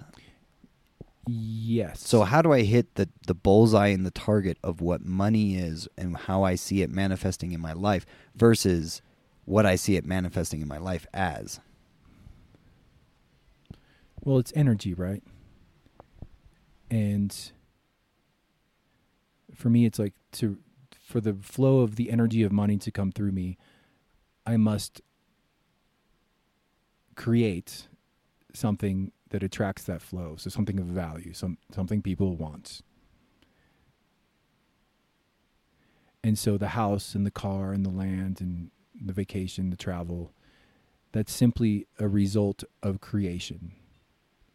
So it's like I create something people want. I'm essentially creating a house because the people give me money and then that turns into a house. Cuz yeah, money is pointless by itself. What are you just going to do with a stack of money? You're just going to look at it? Some people do that and great. Some people just like find pleasure in just looking at their money. Like uh what is it from DuckTales? Uh, Stu, uh Scrooge, Scrooge. McDuck. Yeah, he had this like huge basement swimming pool full of gold and just swim in it. But it doesn't it's not serving any purpose. So So then I should be set. Like I should feel comfortable because I have everything I need. right.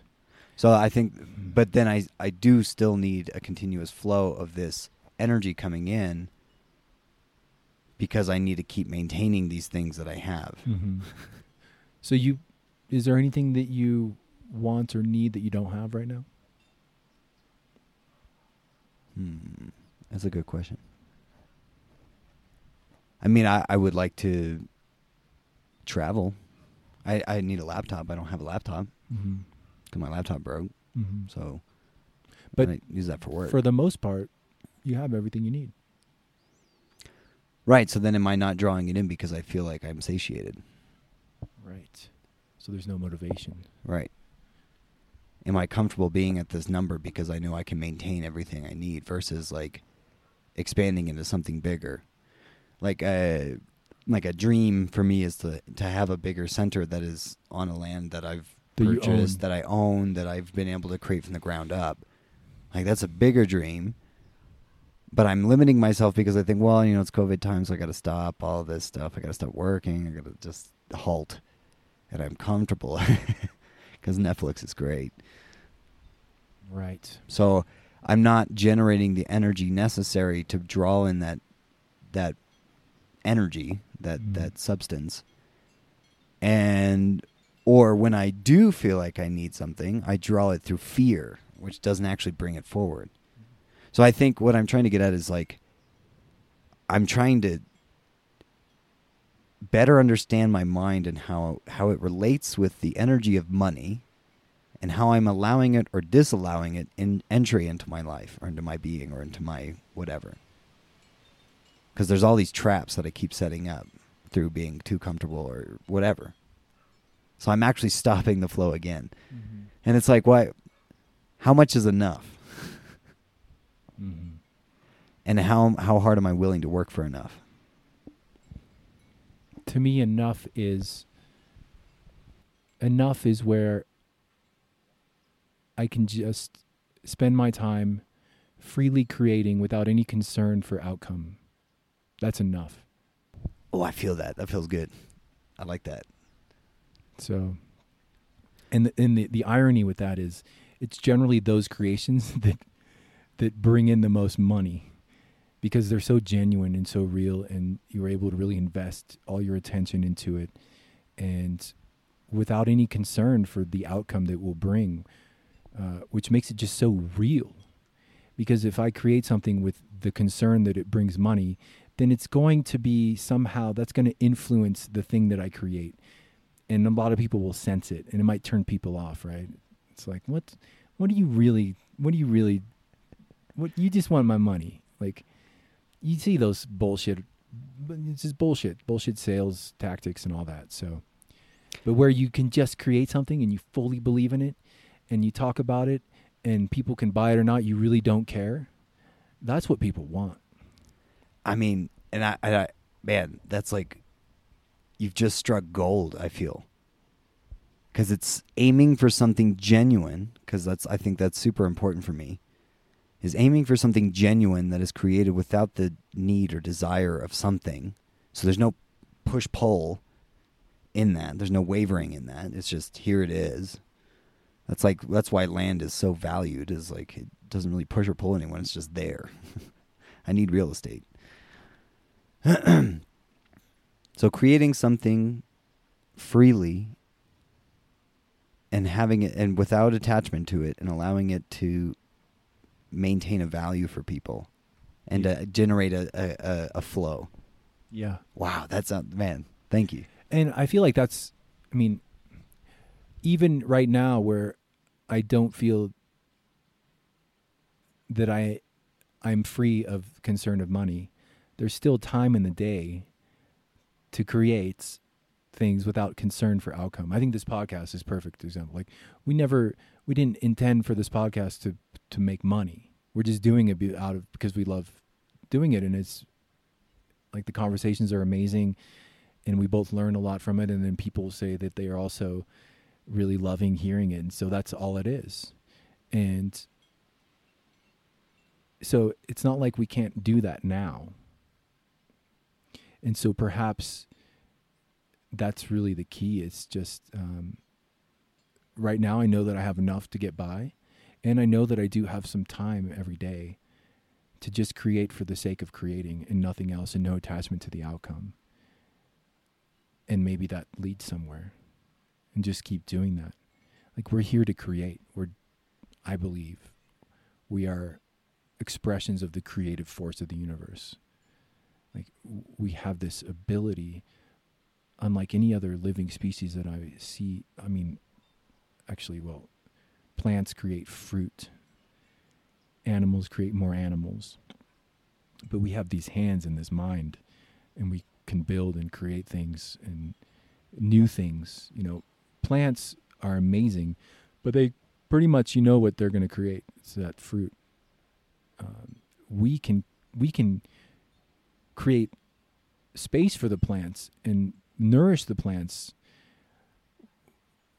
we can enhance the creative force of the universe. Like we can be stewards of creation. We can also be stewards of destruction. Like human beings we're really unique on this planet in that we can choose to embody these forces and bring them into this earthly realm and the forces of creation and destruction of life and death. And so wow i mean i guess it's it's really all about embracing the creative force. And by doing that we create value we create substance we create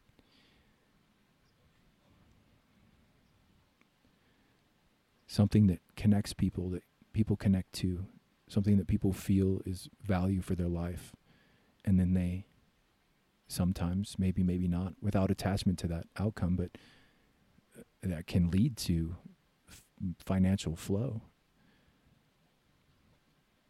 But it's really i mean it's really just embracing creation.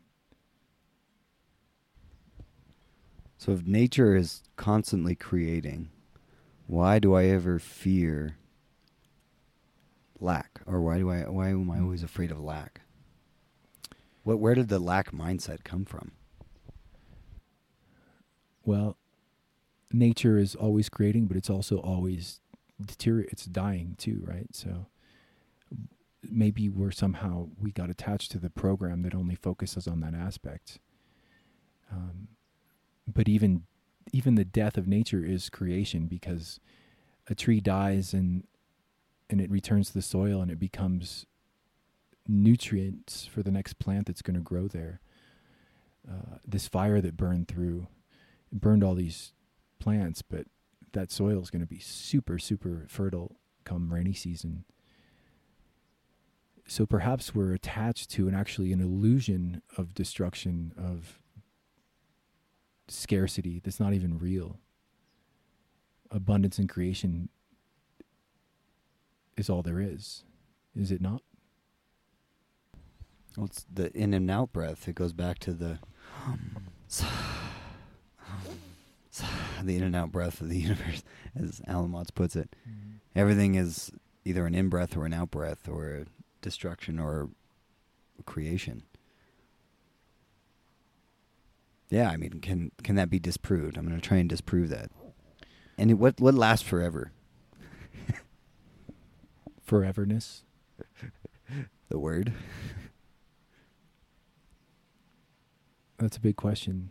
But I mean, even like, because if, I- if I just think in terms of destruction, like all destruction is the root of a new creation. So what lasts for what's forever? Creation. And destruction. Yeah. But destruction, I don't think destruction it actually exists because if destruction were real, then there would be the po- possibility for everything to cease existing. No, Where- but if if if destruction wasn't a part of the universe, nothing would be able to be created. Yes, but so I'm viewing dis- destruction as a part of creation. Right. So But creation, what if creation was destruction? I'm just it's fun. It's we're we're playing in a cool no, we're realm. playing in a cool realm, and I think we're just trying to get to the source of the universe. the the key to money is understanding the source of all creation, and that's a. I don't know, but I find it hard to imagine the possibility of total destruction. Nothing exists. Whereas, I find it totally feasible in my mind that creation s- continues forever. It's infinite.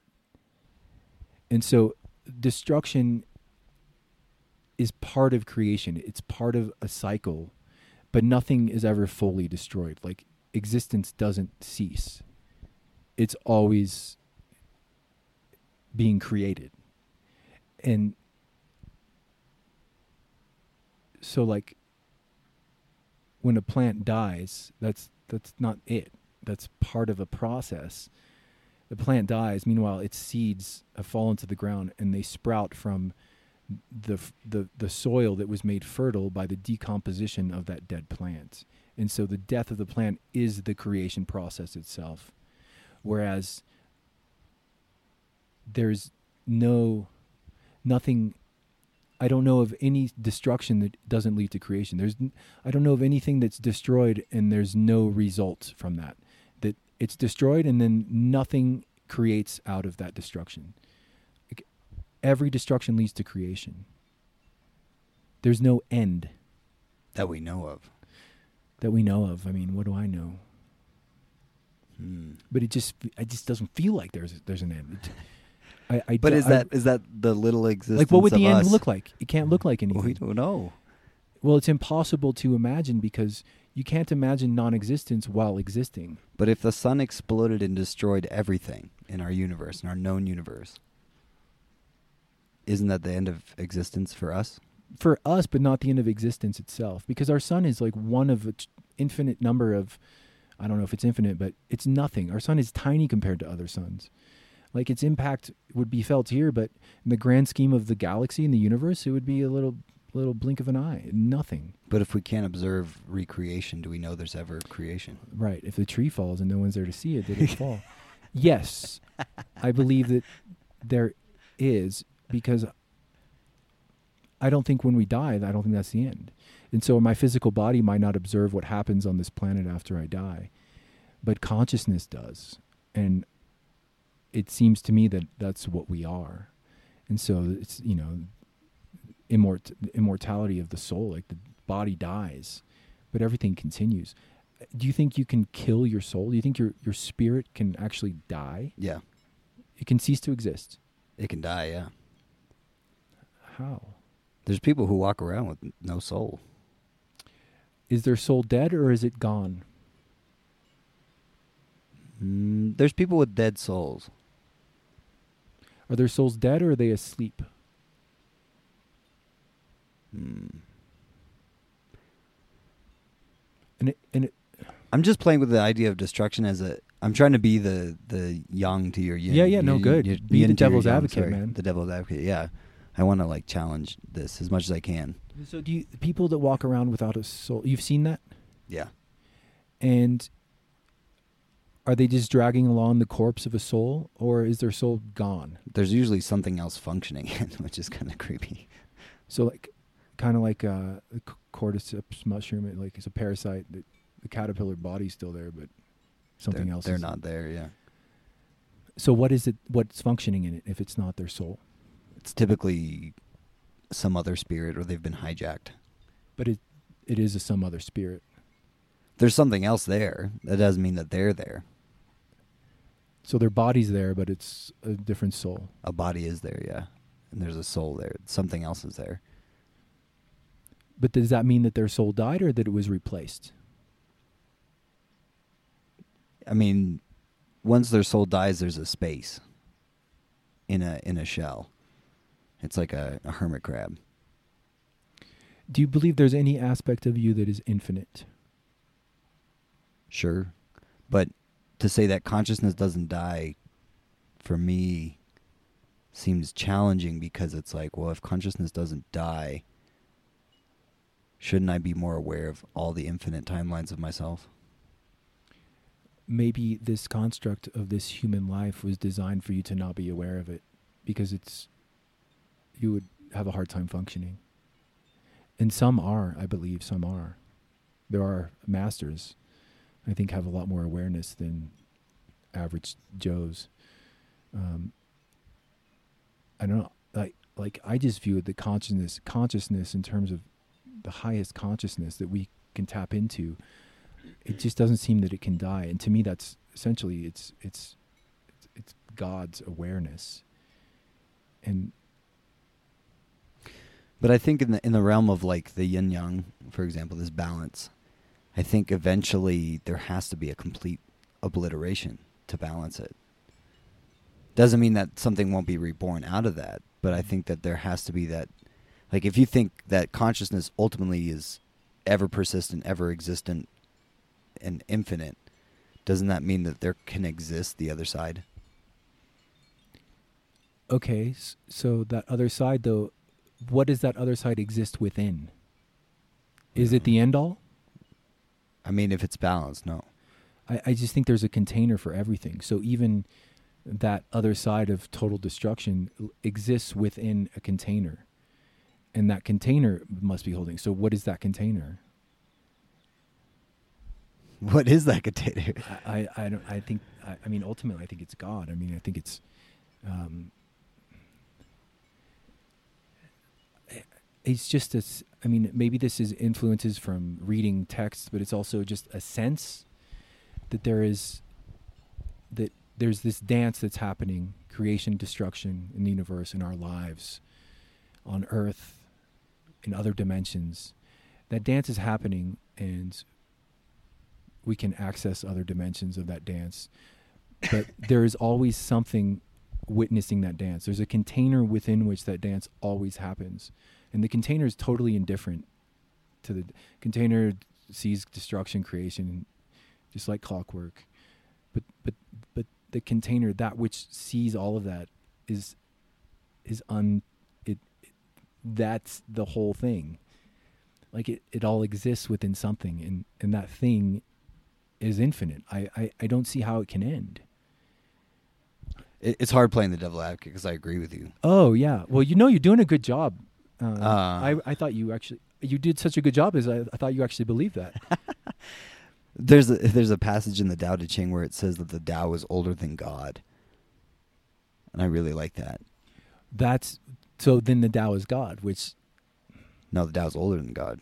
There's no God. There's just Tao, but, the way. but perhaps what they meant is the Tao is older than God in terms of the God that you imagine, and that that maybe it was responding to you know an idea of a God as like a a, a deity or like a, a certain characteristic, uh, a certain character, uh, whereas the Tao, in the ultimate sense of what a God God God is, the God, it's the Tao is the way. It's it's it it's everything and that's so it's older than a definition of god but i just say that that is what god is But even within the reference of saying everything is infinite, and this this a consciousness goes on. What if that consciousness has to die?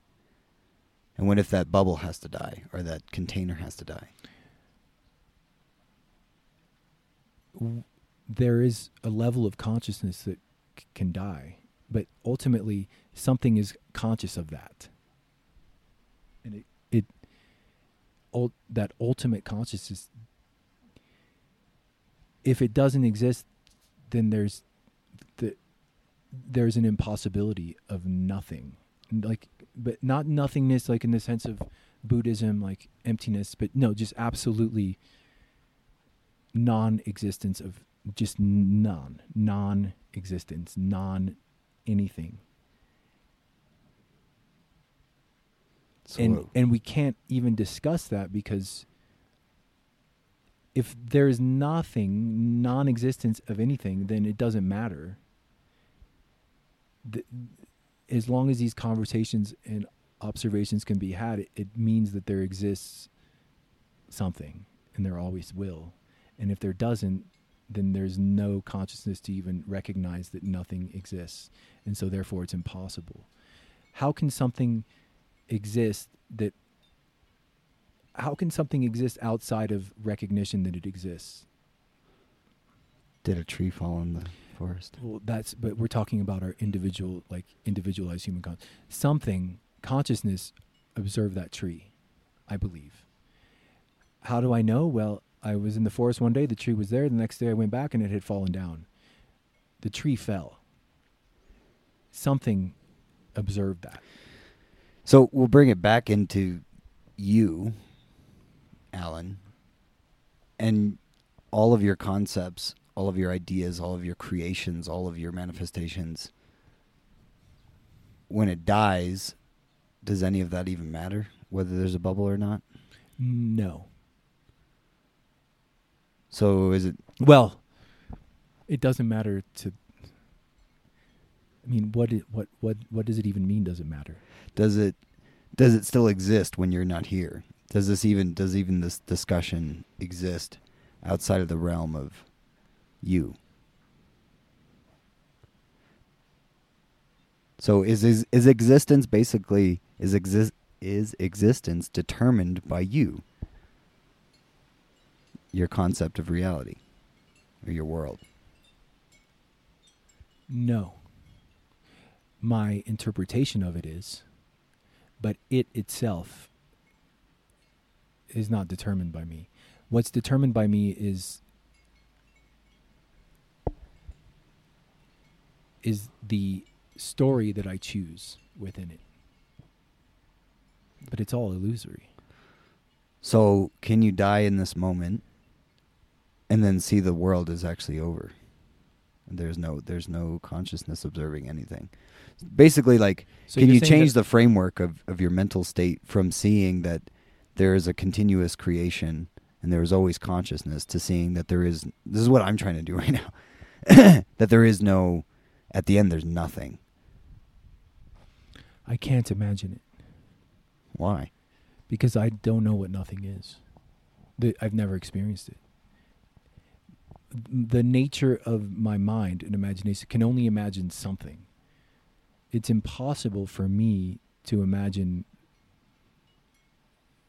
nothing, non non-existence. It's not possible.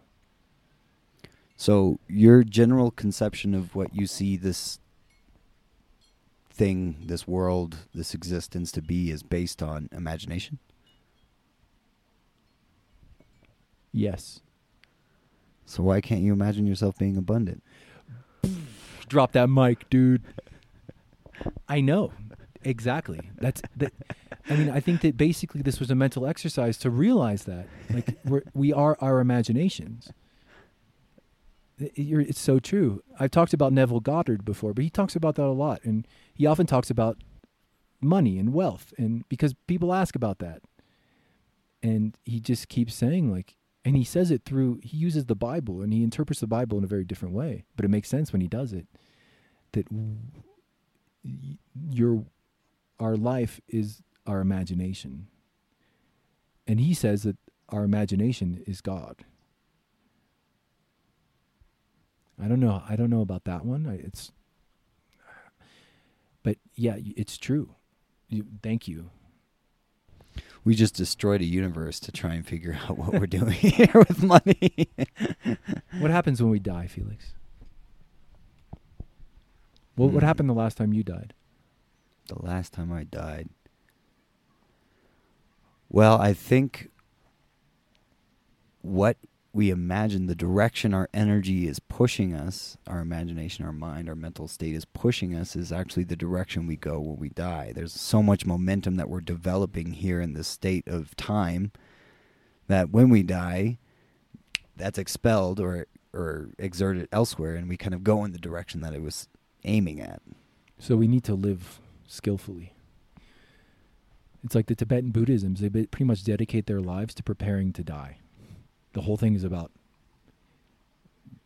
preparing to die so that at the moment of death there's a choice rather than being swept through our karma, like letting the karma determine our fate. and even by karma, just like desires, unconscious thoughts, um, Grudges. yeah, things that that that hold our mental space down, and that's why, like, man, I hope to train my mind enough in this lifetime that I can learn to do that, To die gracefully. to die gracefully, to die well. Yeah, I really thought I, I was getting to that, and then I was in Gabon, and I realized I'm not ready to die gracefully. So not me neither. But who knows? But that's, I think that's, um, it's actually a good way to live. To check in once in a while. Is what I'm doing with my life preparing me to die well? and it's my my thing with death that it has stuck with me since I was a child because I was weird. But uh, is that is that what what is one thing that everything has in common on this planet is we're all gonna die. We all have this limit of experience within this realm, in this body that I have right now. It it has a limit. I know I'm going to die. I'm going to die. And I cannot change that. That that step is coming. It's like I remember when somebody told me I was going to get my wisdom teeth removed. They're like, "Don't worry, everybody has it. It happens everyone." I was terrified. They're going to rip teeth out of my mouth. They're going to drug me. They're going to It was the scariest thing ever. And then that passed. And then the next scary thing was the Saturn return. You know, this this huge cycle that happens in everyone's life where this crisis comes upon me and blah blah blah blah blah and I was terrified. And then there's this thing that's at the end and that could be today, that could be in 60 years. I don't know how long I'll live. But it's there and I cannot avoid it. I can't and it doesn't matter how much I distract myself every moment of the day, it's still there. And so like this idea of having death stalk me is is a very joyful thing of living better, not necessarily in this retracted state of fear and like closure and I should live in a bubble and eat only celery sticks and I should uh, meditate for 10,000 years. I want to live in this life fully Honoring that. honoring that because there's there's a reason that we all have to go through that. That's what the Stoic philosophers would do. It's part of their practice. They would imagine themselves on their deathbed every day. They would imagine themselves in their last moments, and just just to bring the reminder about the f- finite nature of this particular incarnation in this realm. And the truth be told, we don't know what happens afterwards. And so they would continuously bring that to mind. They would even, when they would hang out with friends, when they would say goodbye, they would say goodbye as if they're never going to see them again. And while hanging out with them, they would hang out with them as if this is the last time because you don't know. And when death is so honored in that way and so recognized and remembered, you can only embrace life like to the fullest. It's like a denial of death is what leads to a wasted life. It's so so many of us human beings we don't acknowledge death until the last second, until the last minute.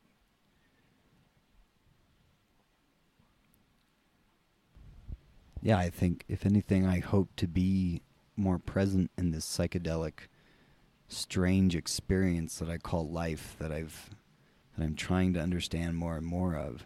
And the more I understand, the less I fucking know. This thing is immensely intelligent and infinitely vast, and I really have only scratched not even the smallest speck of the surface of what this world is.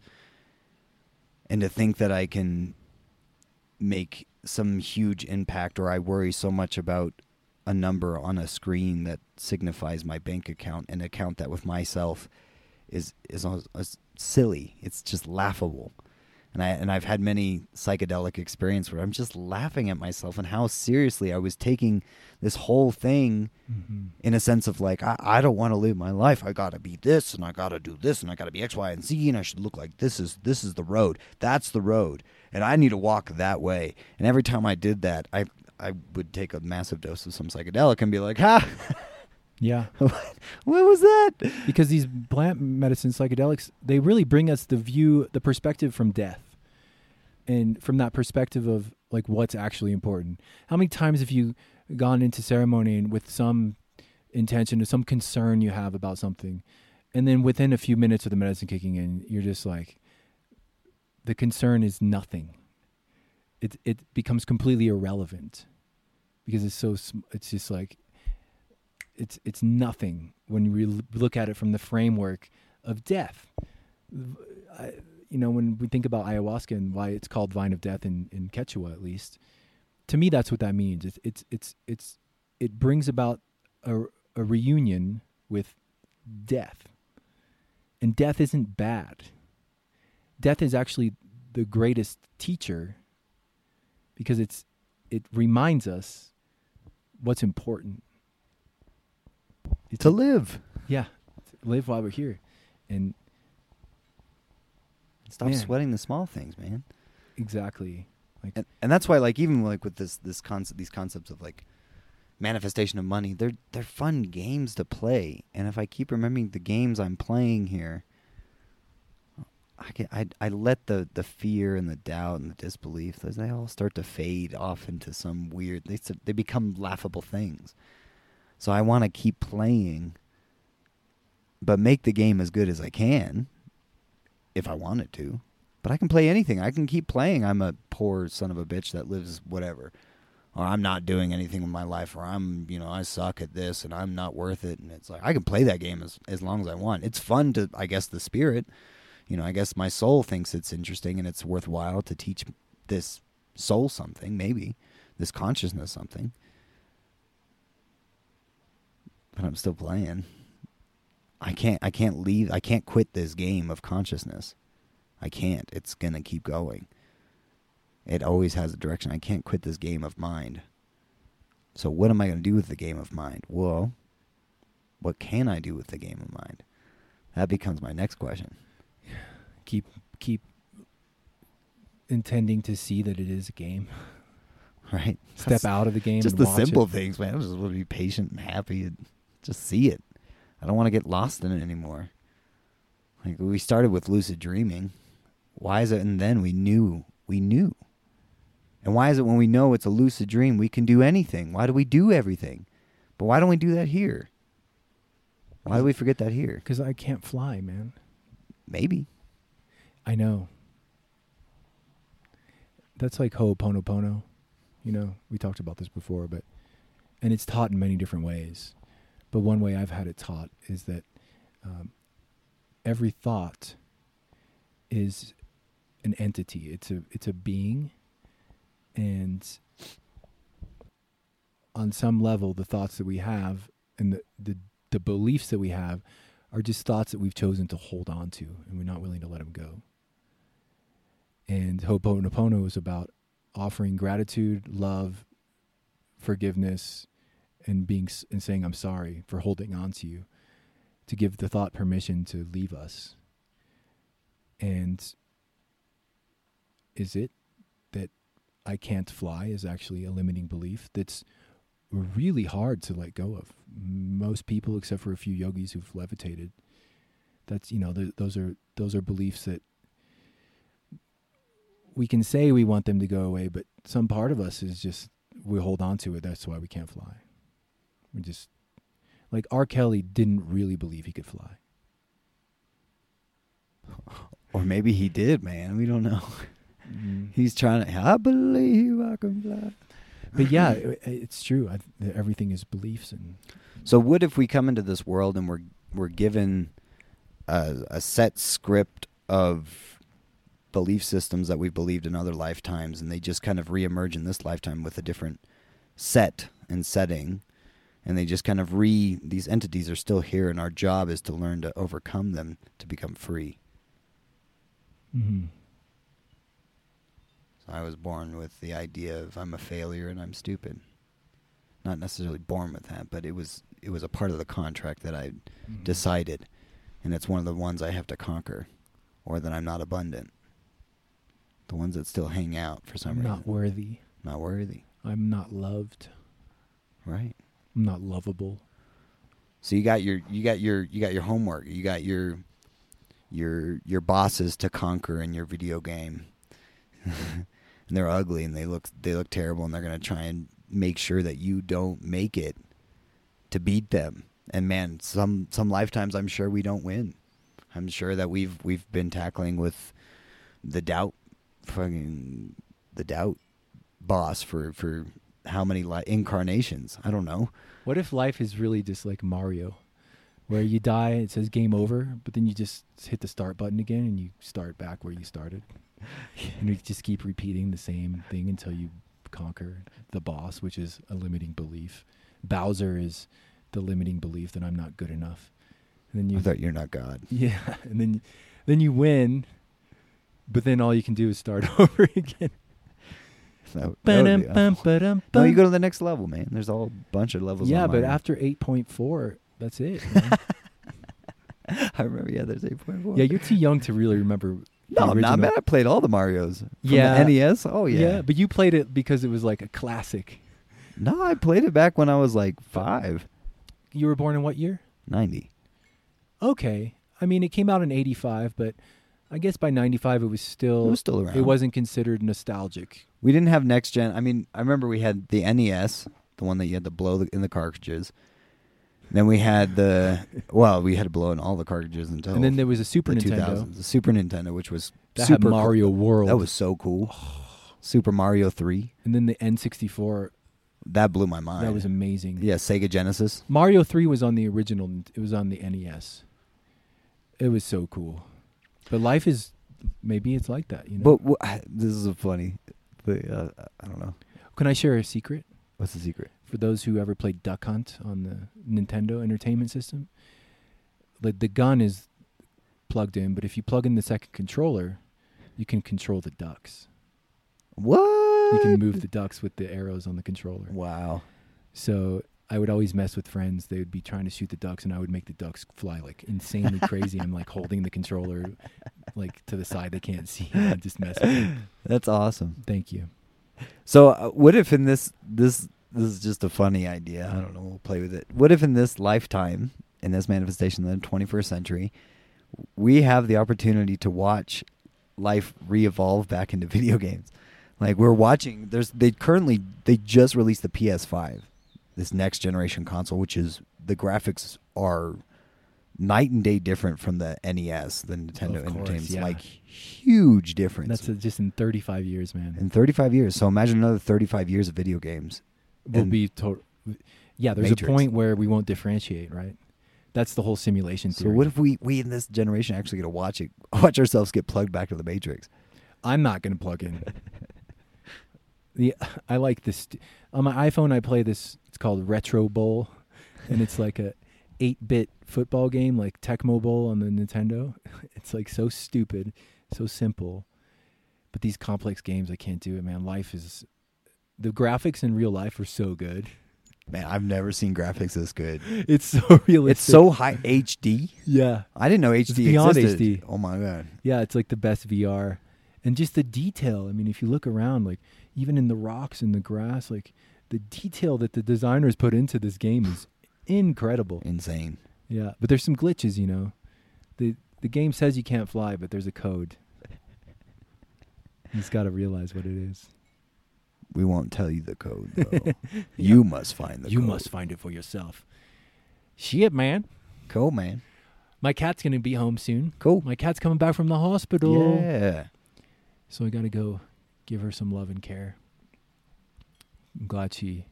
I thought she was checking out. I thought she decided her time was up. But I think she's got eight more lives. So Oh yeah, definitely. she's a resilient little thing. She's got eight point five more. Lives. Yeah, this was nothing really. nothing. Cool. Well, this was fun, man. So money, money, money, money, money, money.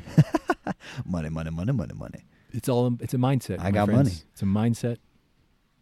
It's creation. Why do they say make money? They don't say find money or you can say get money, but it's really make money because you make, you create, and you create and create money. The codes are in the language, man. Exactly. Cool. I love you, man. Love you too, man. Thanks everybody for listening. Mhm. Uh, and join us on locals.com. Please. That's where we're at. And thank you already for those supporters that are there. We're we're very grateful. yeah, to you. thank you everybody Thank you. and all our listeners. Thanks for being here with us. I feel like we're sitting all together, just having a little conversation. Amen. Amen. Peace out. Peace.